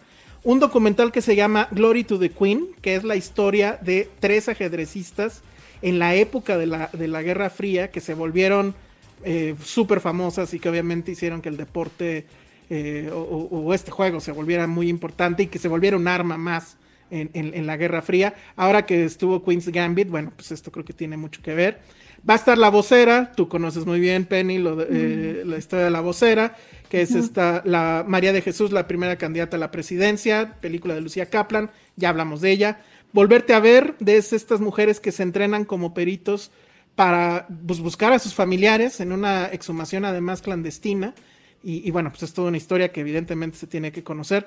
499, un documental que también ya aquí comentamos en su momento, de Rodrigo Reyes, donde un conquistador, es una mezcla de ficción y documental, un conquistador español llega y, recorre la misma ruta que recorrió Cortés, pero la recorre hoy día y se encuentra pues un, México absolutamente sumido en la violencia eh, del narco y demás.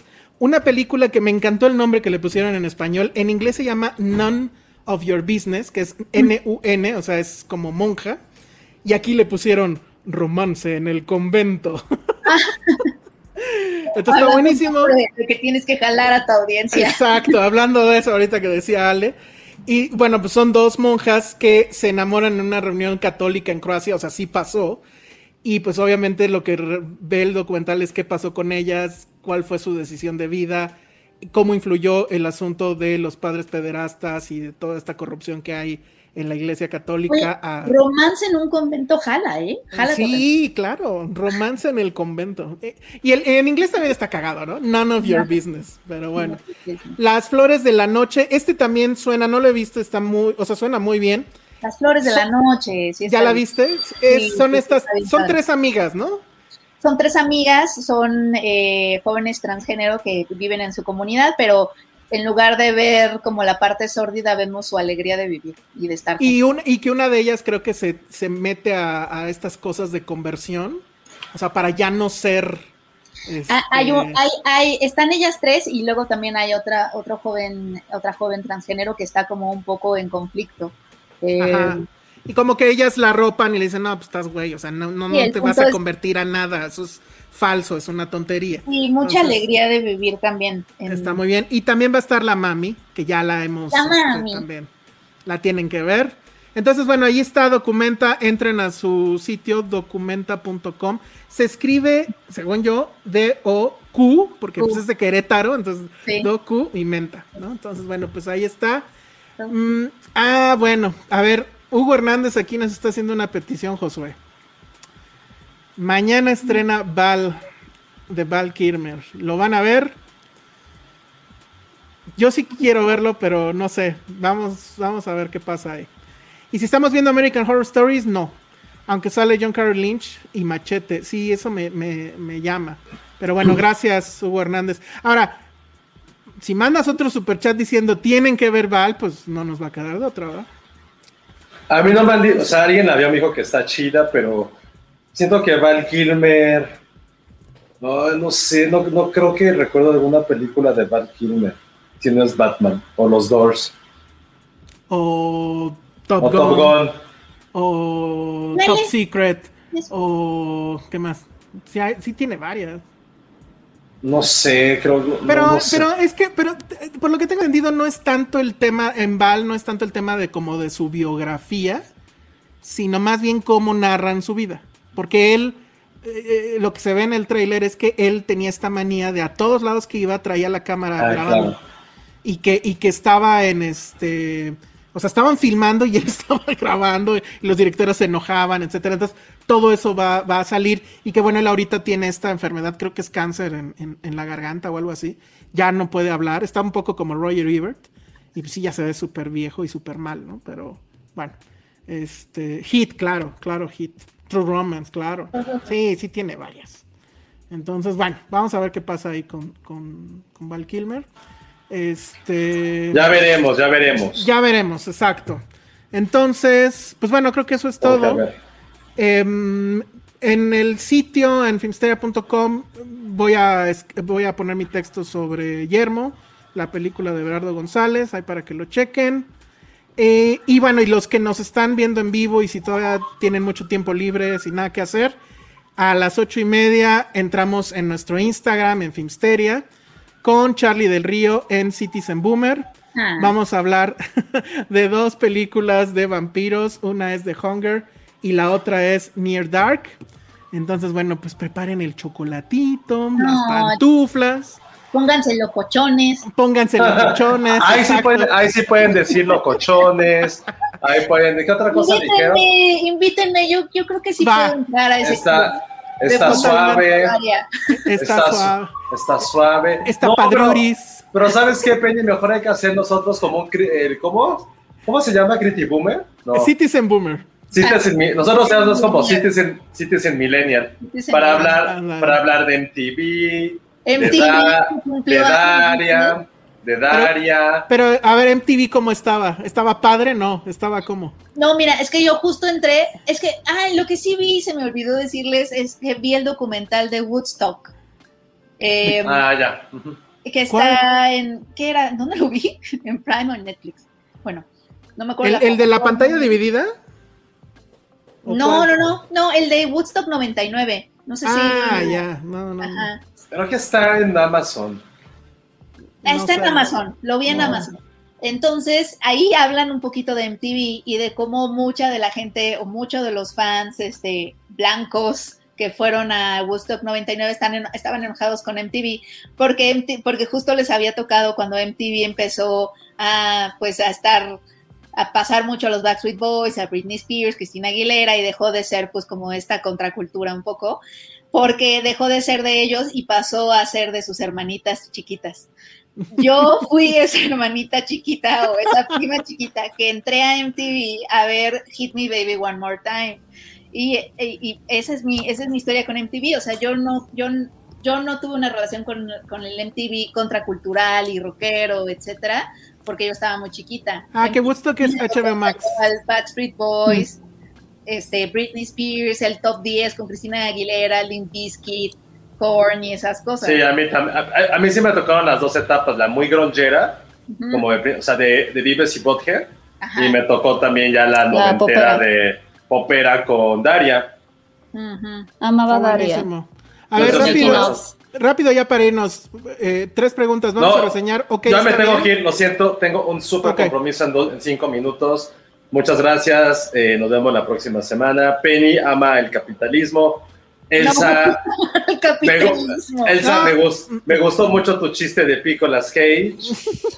Y Ale, me gustó el término recontracultura como contraprogramación. Creo que esas son las tres, son las tres cosas que me llevo. Que Emi, Emi, eh, Emi que Penny, Emi es la, Emi es la prima comunista de Penny. Penny que... Oye, nada más una fe de rata rápido. Sí es cierto, Woodstock 99 es un documental de HBO. Ajá, de HBO Max. No estoy viendo las cosas, perdonen. Vamos a reseñar, ok, está bien, sí. Besos. con, con Alep ya tiene carrera de cine, no sabíamos. ¿Siguieron viendo física? Yo también ya me voy, chicos. Bueno, adiós. Perdónenme, bye. Bye. bye. ¿Qué hacemos? ¿Nos quedamos? para hablar de, que, el público, para hablar de Mad Men, ¿acaso podemos hablar de Mad Men ya que se fue Josué? Que vote la gente, nos podemos alocar. Va a estar bien padre, Penny. Sí, nos traemos nuestro chocolatito. Ajá, nos, nos enlazamos con Citizen Boomer ahorita. Yo soy nuestra policía del tiempo. Ya se nos fue nuestra policía de temas y del tiempo. Pero falto yo. Mira, Jimena, si te conectas ahorita, dime si te puedes conectar ahorita y en serio hablamos de Mad Men.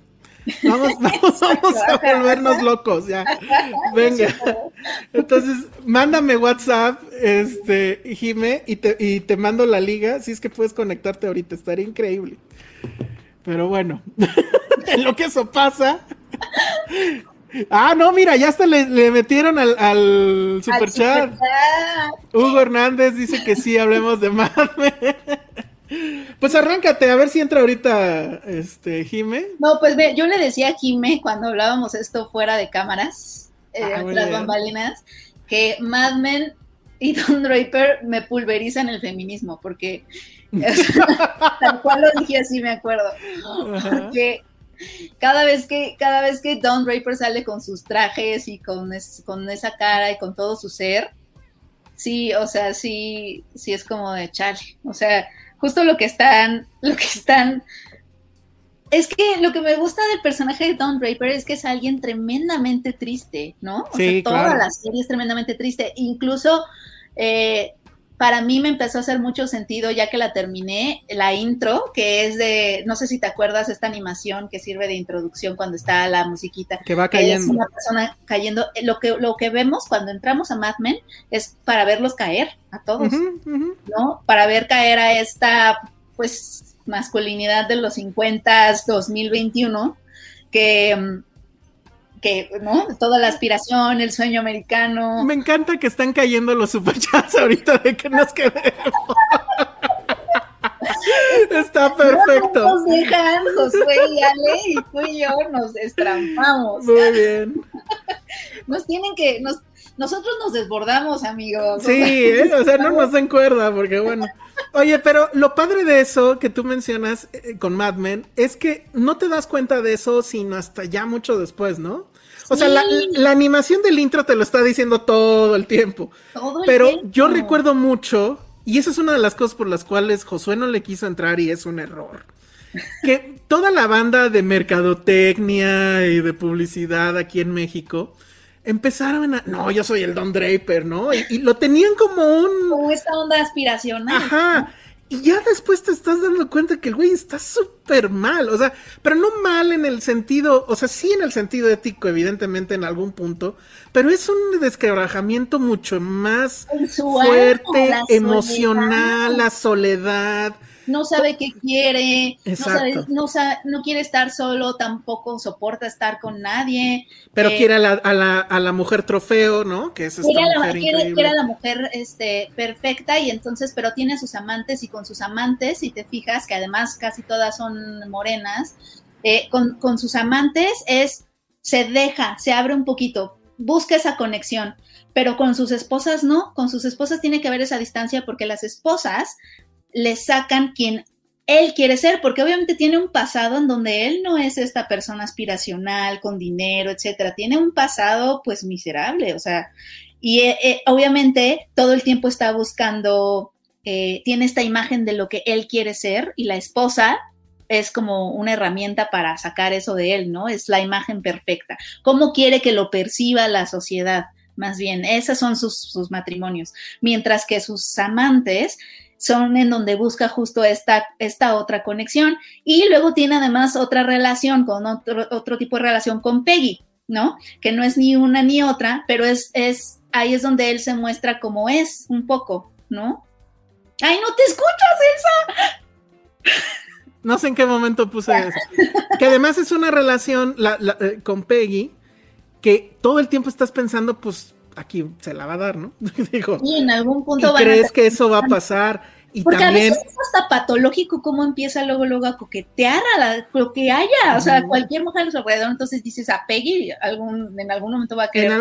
porque además sí está esta parte, bueno, porque, uh, a ver, a reorganizar, es la caída de ellos, o sea, de los hombres, pero toda la serie también es cómo las mujeres se empiezan a encumbrar. Suben. y lo hacen pues casi, casi abajo de la tierra, o sea, como que casi nadie se dé cuenta y de repente pues ya, o sea, el, personaje Peggy es todo el arco de esta mujer que llega como secretaria y que eh, además esta, ¿cómo se llama la, otra secretaria que parece Marilyn Monroe? ¿Tiene cuerpo de Marilyn Monroe? esta... Mm, no me acuerdo el nombre de la actriz, pero que le dice, el oficio de secretaria es, este... Es Christina Kendricks, ¿no? Ajá, Cristina Hendricks le dice, el oficio de secretaria es ser un poco pilmama, ¿no? O sea, sí le vas a llevar sus cosas, pero además vas a ser su mamá, su paño de lágrimas, su, ¿no? Y, y, siempre quieren que las mujeres sean esto, ¿no? O la mamá, o la asistente, este, siempre están buscando eso de ellas, es, es, es impresionante. Pero como ellos todo el tiempo están buscando esta postal de, de, matrimonio. ¡Hola! Ya, llegó Jimena. Hola, Siento que estoy haciendo una tremenda travesura, ¿no? Esos fueron los papás y estamos haciendo una fiesta aquí. Esto es irse de pinta. Perfecto. Está muy bueno. A ver, Jime, ¿tú cómo viste Mad Men? Sí, no, me voló la cabeza. Estoy igual que Penny, que se muere mi feminista interna cuando veo a Don. pero es la tercera vez que la intento ver y ya por fin la pude ver completa. Creo que era un asunto en mi caso de madurez, ¿no? O sea, como que intenté verla muy chica y me molestaba mucho esto como del, del machismo que se veía en la serie, ¿no? De, sobre todo al principio entre, entre Pete, este, Cosgrove, estos chavos de la oficina que era detestable.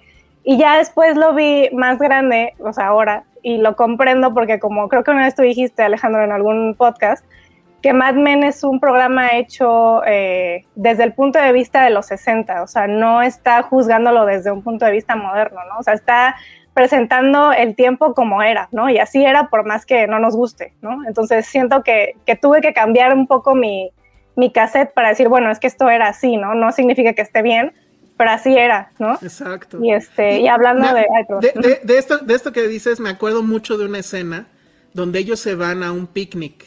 Ya sabes, ponen así la mantita y eso.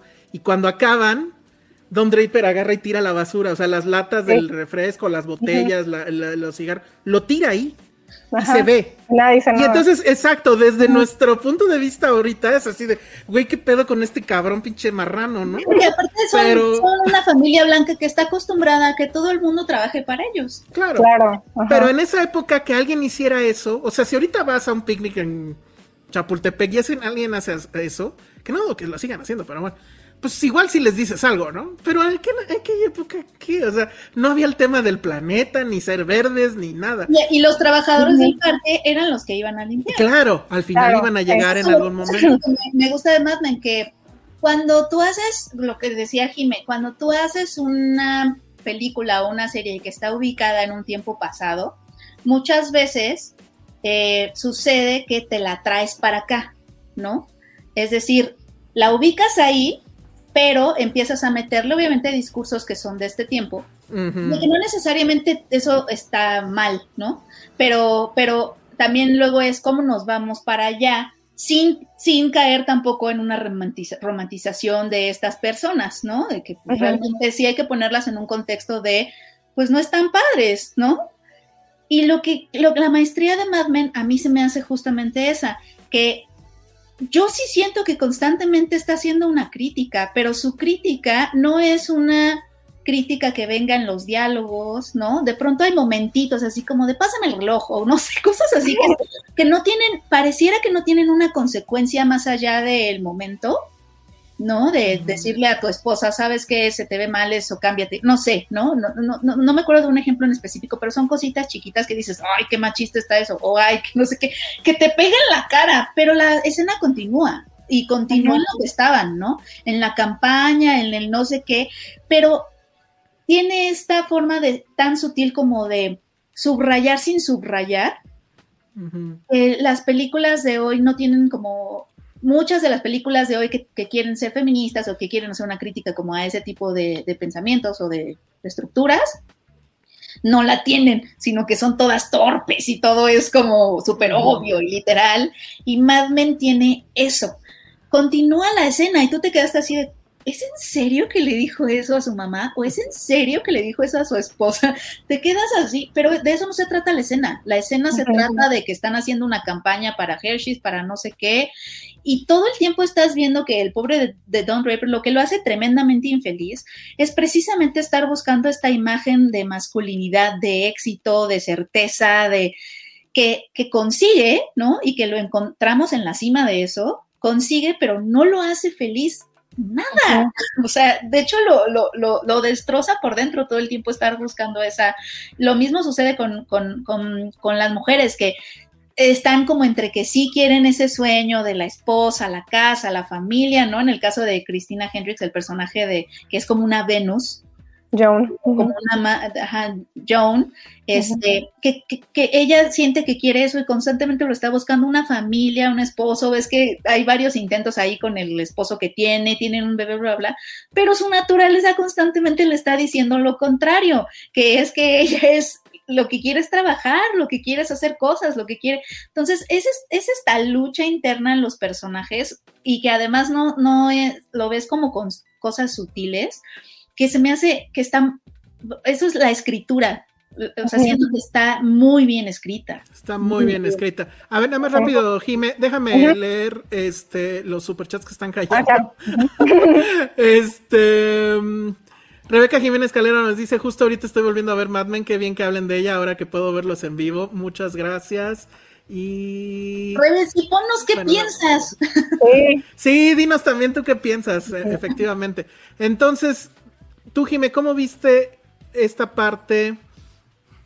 Bueno, ya hablamos del machismo, pero también habría que hablar de, de, las mujeres, ¿no? Creo que las mujeres en Mad Men, y eso es algo que nadie entendía, este, que las mujeres son lo importante. Claro, y justo cuando ahorita lo, estaba escuchando que decía Penny, este problema que tiene Don, ¿no? Entre las mujeres, ¿no? Cómo se lleva con ellas y cómo se lleva con Peggy. Creo que también un personaje que, que resalta mucho la personalidad de Don es Anna Draper, ¿no? Este, la esposa del Don Draper original y siento que ella es la, ah, creo que es de mis personajes favoritos de mujeres, porque justo le dice a Don como, sé todo de ti y aún así te amo, ¿no? O sea, creo que ella era el alma gemela de Don, no en un sentido romántico, sino de verdad en, un sentido de entendimiento que sabía dónde, de dónde venía, sabía su secreto, sabía que no era Don Draper, ¿no? Y aún así lo amaba. Entonces siento que ese personaje de Ana, de las mujeres, tiene muchísimo valor. La gente como que suele olvidarla, y ese capítulo en el, en el, que ella muere, ¿no? Y, este, y sueña con ella que la va a ver con una maleta, y aparte lo ve con Peggy, ¿no? Y como que, como que uno entiende que, que, lo está viendo y le dice, sí, ahí estás bien, ¿no? O sea, como que puede ser que Peggy llegue a este, a este nivel que tenía Ana en algún punto, ¿no? Y volviendo a Peggy, ¿no? ella a mí me parece que es el alter ego de, de Don, ¿no? O sea, como que representa la ambición en una mujer que empezó con una historia pues como cualquier otra, ¿no? O sea, empezó siendo secretaria, eh, luego se enamoró de quien no debía, esta historia tan trágica que tuvo de, del bebé que tuvo que, que, dar en adopción y cómo le dice Don como, esto nunca pasó, te va a sorprender lo mucho que no pasó, ¿no? Entonces, cómo se reinventa y cómo logra... es un eh, gran momento. Sí, es, increíble.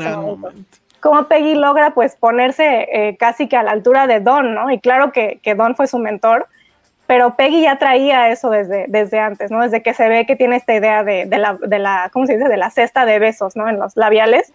Como que ella traía ya el gusanito y me gusta que la serie, a pesar de que estamos de acuerdo que tiene este gran machismo, nunca la pone como la víctima, como es que no va a poder o es que se va a caer, por más que le pase algo, o sea, Peggy sigue siendo ambiciosa, hasta luego se le bota la canica cuando ella misma es jefa en la otra agencia, y empieza a tratar súper mal a sus empleados, ¿no? Como que pues se ve que tiene esta ambición que no era propio de una mujer en, ese, en ese entonces, ¿no? Y pues tiene sentido que al final Joan le proponga que sean socias, ¿no? Porque pues ellas fueron las que tenían esta ambición, ¿no?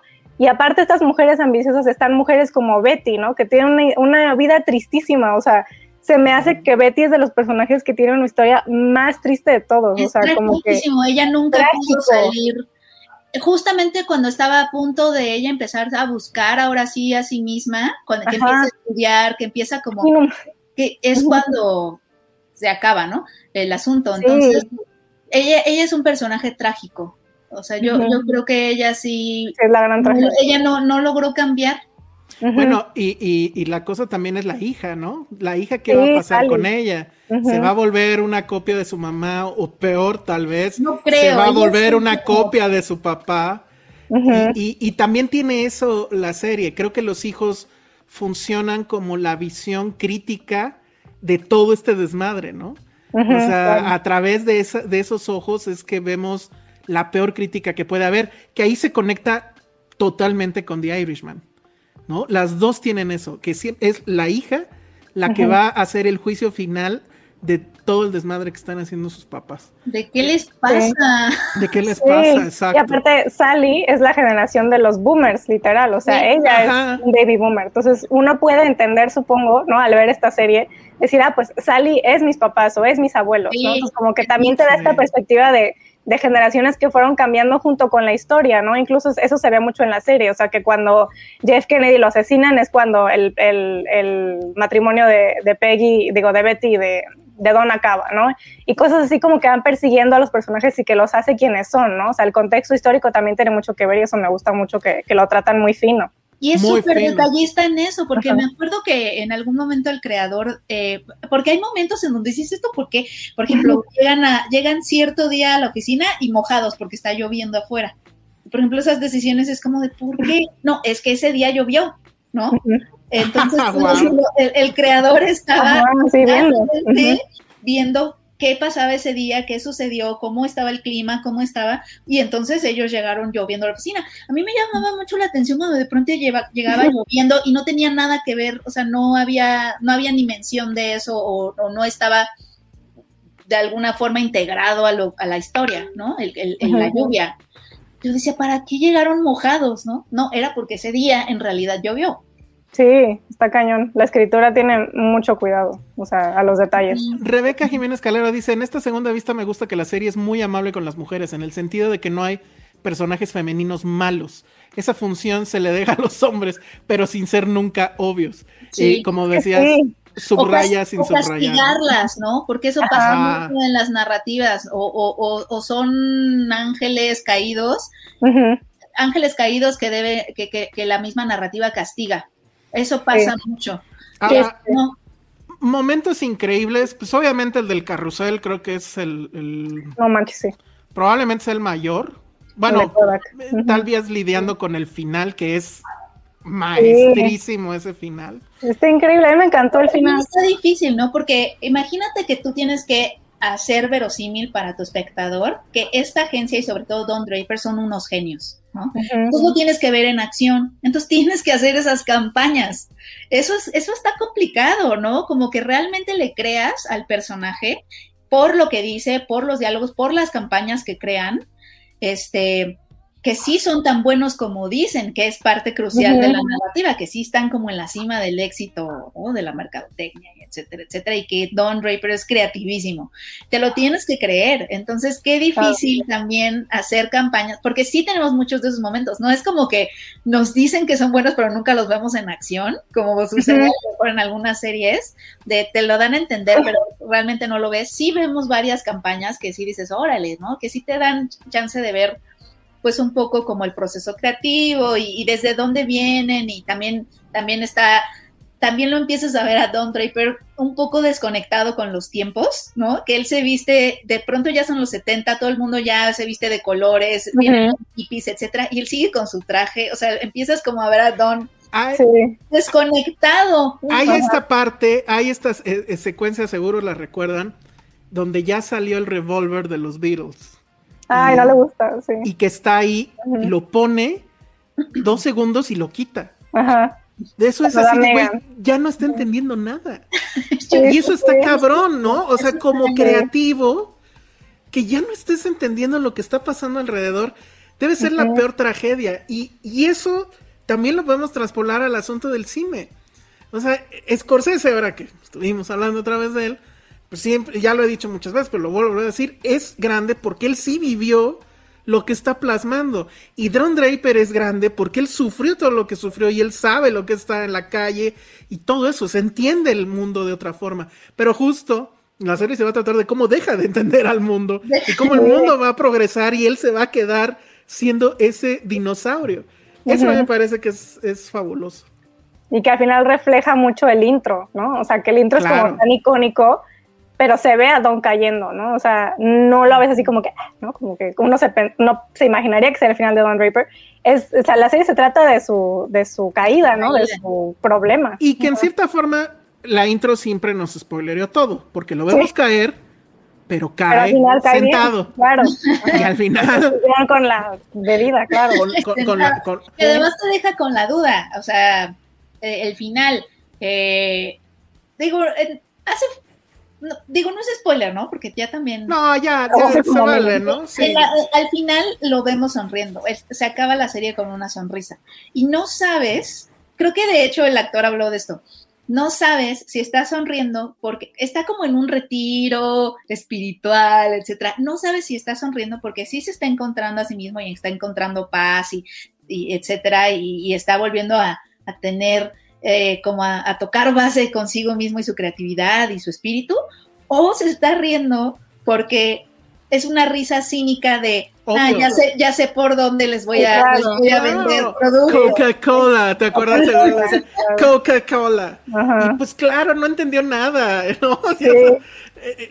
Es un final genial. Se había manejado muchas cosas al respecto del final, a mí la idea que más me llamaba, pero acepto, soy un idiota, o sea, es una idea súper... que era que el último capítulo iba a ser un capítulo que se citaba en, el día de hoy. Y lo íbamos a ver a él ya viejo, y íbamos a ver qué había pasado con todos, y ya. O sea, está muy de fan, pero pues evidentemente el escritor tenía otra idea y que es evidentemente mucho mejor de la que yo habría planeado. Esa es la otra cosa que creo que me gustaría hablar. Ahora sí ya, pues démosle 10 minutos porque si no, Vero se va a matar. Pero este asunto de... Hemos visto muchas series, ¿no? Ya en, nuestra vida.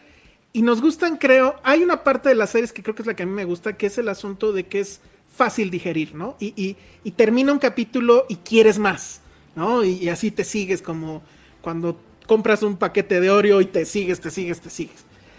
Pero creo que lo que tiene esta serie y lo que tiene, em, no sé, algunas otras pocas series, Los Soprano, etcétera, es que sí es literatura, ¿no? O sea, el, el, saborcito no va a estar después de la primera galleta, ni de la segunda, ni de la tercera. Tienes que seguir. Y a veces no sabes para dónde va. Y, y, peor en Mad Men, porque además los capítulos no eran pegados, o sea, había un gap de tiempo y entonces al inicio te tenías que poner otra vez como que en sintonía dónde estamos, qué pasó, bla. Pero el apaga por esa, por el tiempo que, estuviste ahí enfrente del, televisor, creo que es totalmente eh, benéfica para el, que lo está viendo, ¿no? O sea, sí es una serie que paga el tiempo que le invertiste. Yo creo que sí tiene, o sea, yo también pensé en algunas como, como conceptos literarios cuando la estaba viendo. Por ejemplo, uno eh, es cuando te están contando dos historias, una es la que ves y la otra está oculta. Eso es, por ejemplo, algo de como una, una máxima de, de, escritura de cuento, por ejemplo, que te están contando hay, una escena que tú crees que se está, está, la gente está comprando relojes, pero en realidad te están contando sobre la soledad de alguien, ¿no? Una escena en donde están hablando de la lluvia, pero en realidad eh, tú sabes que uno de ellos se va a suicidar. Es decir, ese, ese tipo de, de narrativa y de narración, de, mm, pues sí, como de oficio de narrador, eh, lo tiene el, se llama, ¿cómo se llama? Matt Weiner. Matthew Weiner, ¿no? Matthew Weiner, ajá. Weiner. Que es el mismo de Los Soprano. Ajá, exacto. O sea, lo, lo tiene. Eh, tenía, venía, y hay muchísimas capas. Veías una escena en donde estaban hablando de eh, la toxicidad de una persona y alguien abría una ventana como para dejar entrar aire. Es decir, como que hay muchísimas sutilezas que o, o, muchas lecturas en lo que está pasando en la escena, que no nada más se queda en lo que está pasando en la escena sino que hay, hay, como simbolismos, etcétera. O sea, sí, le noté varias, varias capas a muchas secuencias, entonces creo que eso sí está muy impresionante también. Yo creo que también, le, como dice Alejandro, le, le exige al espectador estar eh, presente, ¿no? O sea, no es una serie de voy a lavar los platos. No, nada. Y a la vez es una serie que, que tiene, o sea, hay, hay capítulos en los que no pasa nada, aparentemente, y es hasta tres capítulos después que te cae el 20 que lo que pasó en el otro capítulo tenía que ver con Es como que una cadena y está muy bien escrita y no me quiero meter yo aquí en el debate, ¿verdad? Pero creo que estas sutilezas que, que, dice Penny de Mad Men son, son las que le dan muchísimo valor a la serie, porque en sí, si tú piensas en Mad Men, hay muy pocos momentos en los que sí te quedas como de no manches, ¿no? O sea, puedo pensar como en este suicidio de, de, de Lane, ¿no? Lo que sea. Pero creo que esos momentos valen muchísimo más la pena que cualquier Red Wedding, que cualquier batalla de no sé qué chingado. Se va a enojar Josué. No, bueno, perdón Josué, pero yo honestamente le encuentro mucho más valor a una serie así, que cae, que no cae en el sensacionalismo, que no cae en el dragoncito, que no cae en la fantasía extra, o sea, es la vida real y la vida real la hace mucho más interesante que cualquier dragón llegando en no sé dónde rayos, ¿no? Entonces, no, no creo que haya discusión ahí, digo, hay gente que lo piensa, pero creo que es de las mejores series de la historia, justo por eso. No, yo creo que, sí, yo creo que eh, eh, en cuanto a escritura, o sea, la verdad, a mí, a mí me gustó mucho Game of Thrones, pero es que yo creo que me estaba gustando George R. R. Martin, porque cuando se fue el libro fue como de, ¿qué está pasando? Pero pero, pero no, sí, Mad Men es una, o sea, sí creo que en cuanto a escritura para televisión, sí, uh para Mad Men. Sí me, sí me está, sí me gustó muchísimo, me voló mucho la cabeza. ¿Cómo puedes además tocar, o sea, es que ve a Don Draper, o sea, ¿cómo, puede, ¿cómo puedes no caer en la romantización? Que muchas personas sí pensaron que era una serie de él siendo todopoderoso cuando en realidad lo estamos viendo destruido. Eh, ¿Cómo es eso? Es como agarrar este ídolo y hacerlo un poquito papilla, pero al mismo tiempo permanecer, o sea, al mismo tiempo sigue siendo un poco un ídolo porque sí es un personaje muy atractivo y sostiene la serie. Pero, y además les digo una cosa, o sea, sí, pero les digo una cosa, o sea, me, interesaba mucho escucharlas porque sí, siempre pensé que Mad Men era esto, ¿no? Que era más una serie sobre cómo la mujer se encumbra. Bueno, eran las dos cosas, pero era la otra parte, la de la mujer, pocos la, la alcanzaban a ver y por eso se desesperaban, tal vez, y la abandonaban. Pero la parte masculina, pues sí, déjenme decirles que sí es un pedo enorme, porque así si ustedes se enamoraron de él, uno se enamora de él en otros términos. O sea, cuando tiene a la, a la esposa, este, la francesa, la esposa trofeo, o el asunto que efectivamente el tipo sea una autoridad en lo que hace. O sea, hay tantas cosas de la masculinidad que toca y, y que después pues te las medio destroza o por lo menos hace que te lo, te lo cuestiones. Te lo cuestiones. Que, que, eso es así completamente impresionante para mí porque funciona para ambos lados, ¿no? O sea, funciona si la ves desde el punto de vista femenino y de toda la historia de la mujer, este, que pues no la dejaban pasar de secretaria, a ti como hombre y que dices, es que esas cosas sí las quiero. Yo sí quiero tener el éxito, quiero tener a la, a la, esposa guapa y, quiero que me reconozcan y luego lo ves y dices, pero pues te vas a quedar solo y ni siquiera te gustaba en realidad. Y, y, lo peor a lo mejor es que al final la, conclusión, no sé, es lo que te gusta es ganar. Y pues sí, claro, a todos nos gusta ganar, pero ¿cuál es el precio de eso? ¿no? y sobre todo, esa sensación a mí me dio, ¿a ustedes no les dio esa sensación como de ganaban una campaña pero entonces no era suficiente, tenías que ganar la que y la que sigue, y la que sigue, y la que sigue, y la que sigue, y a mí todo el tiempo me dio esa desesperación. Era angustiante. No acaba. Hasta Don lo dice, ¿no? Que es la felicidad, es solo un momento antes de querer más felicidad, ¿no? O sea, como que no tenían llenadera. O sea, y, y ahí, perpetuo. Y ahí sí están. Un coche, y ahora el otro coche, y ahora el avión. Y ahora Hershey's, y ahora Coca, y ahora Heinz. Y, ahí sí está describiendo pues el proceso capitalista. Ahí sí, porque Claro. y también, también, hay, también hay una cosa ahí. Es que todo está atravesado, amigos. Ya luego hablamos de género y de capitalismo, porque todo es lo mismo. sí, sí. Dice que ahorita va a regresar Josué, dice Fernando. Pero es eso, yo no la quería ver. No le digan. yo pensaba que era, ay, no, voy a ver una serie de hombres blancos este, congratulándose por ser este, los amos del universo, la verdad. No, y él, y él lo entendió así, es que es muy machista la serie, yo no voy a ver esa serie machista, no, te tenías que esperar, pero... Es una crítica constante. Constante, y, además está filmada de una manera increíble, ¿no? El detalle del diseño de producción es, brutal. Dice Oscar Sánchez, y, ya con esto creo que ya tenemos que acabar. ¿A ustedes no les pasa que cuando ven a John Hamm piensan en Don Draper? Pues sí. Sí, claro. el asunto es que John Hamm, yo siento que lo hizo increíble en Mad Men. Tiene una capacidad para, con las, los ojos, la mirada de soy eh, lo máximo, pero estoy roto por dentro. Es que muy bien a John Hamm. Esa vulnerabilidad que de pronto veías en su carita de, de la felicidad está ahí, solo alcánzala. Yo me acuerdo que le, le gritaba a la televisión, pero ahí está. Sí. Podía irse hacia otro lado y era como, chale. este, y le sale muy bien, pero como que John Hamm quiere la comedia. Ajá, sí. Y él quiere ser comediante o algo así. Pero es que es muy bueno también. O sea, en Bridesmaids es muy cagado. Pero yo siento que tiene más, no sé. O sea, sí, por el otro lado. pero yo también creo que, o sea, ¿cuántos años fue estar haciendo este personaje? Sí, también ha de haber sido. ocho. Sí, yo creo que quiere, o sea, ya deshacerse de eso.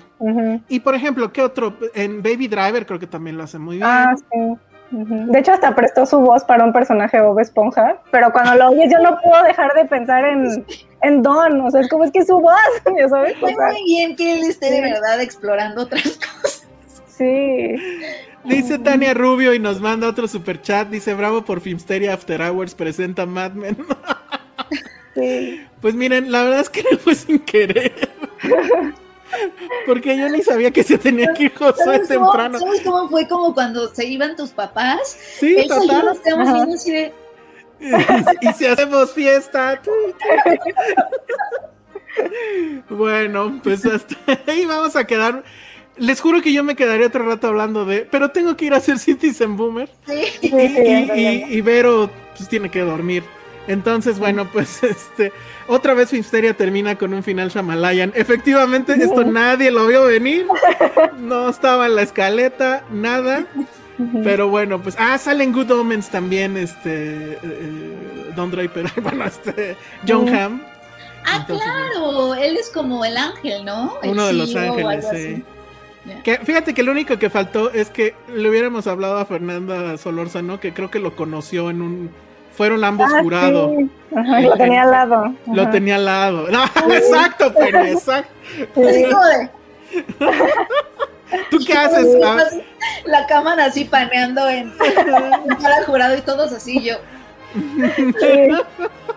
yo creo que algo así ha de haber pasado. Siempre he querido preguntarle de eso, nunca, nunca he tenido la oportunidad. Ay, sí. Pero hubiera estado padre. ¿Ustedes qué harían? Bueno, ya dijiste, Penny, ¿tú qué harías si lo tuvieras ahí al lado? Tú, Jimé, ¿qué, No. qué harías si tuvieras a John Hamm al lado? Creo que tendría que abocar mucho a mi autocontrol, pero no, no confío en él, la verdad. O sea, sí le diría como de, hey, una anécdota de más o menos, no sé, porque no podría controlarme. Muy bien. Bueno, pues vamos a dejarlo aquí. Y este, pues muchas gracias, Jimé, que se No, conectó. gracias, gracias Super. Frega. Gracias a Penny por acompañarme en esta travesura. Gracias a ustedes, no le vayan a hacer a Josué. No. Es nuestro secreto. Y pues nos escuchamos en la próxima. Y al rato, si tienen mucho tiempo libre, vamos a estar ahí en Citizen Boomer en nuestra cuenta, en nuestra cuenta de Instagram. Entonces, bueno, bueno vamos. conectarte. Ay, muchas gracias por invitarme, los quiero. Estuvo increíble. Estuvo increíble. Redes sociales, Jime.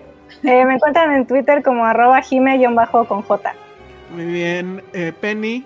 Arroba Penny Oliva. Yo soy el Salón Rojo. Vean, Mad Men está en HBO Max. Otra razón más para contratar HBO Max. Bueno, nos vemos. Bye.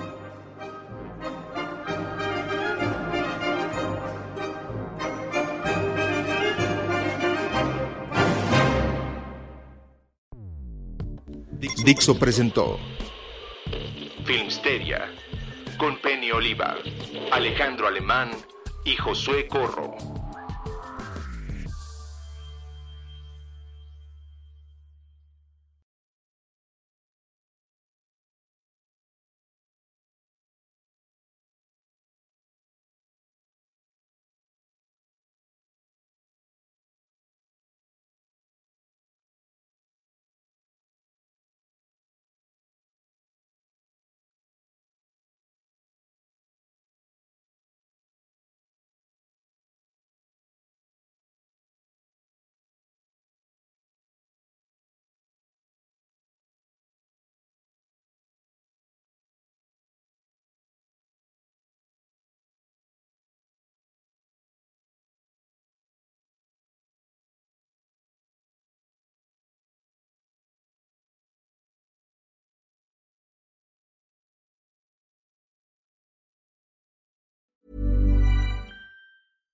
Imagine the softest sheets you've ever felt. Now imagine them getting even softer over time. That's what you'll feel with Bowl and Branch's organic cotton sheets. In a recent customer survey, 96% replied that Bowl and Branch sheets get softer with every wash. Start getting your best night's sleep in these sheets that get softer and softer for years to come. Try their sheets with a 30-night guarantee. Plus, get 15% off your first order at bowlandbranch.com. Code BUTTERY. Exclusions apply. See site for details.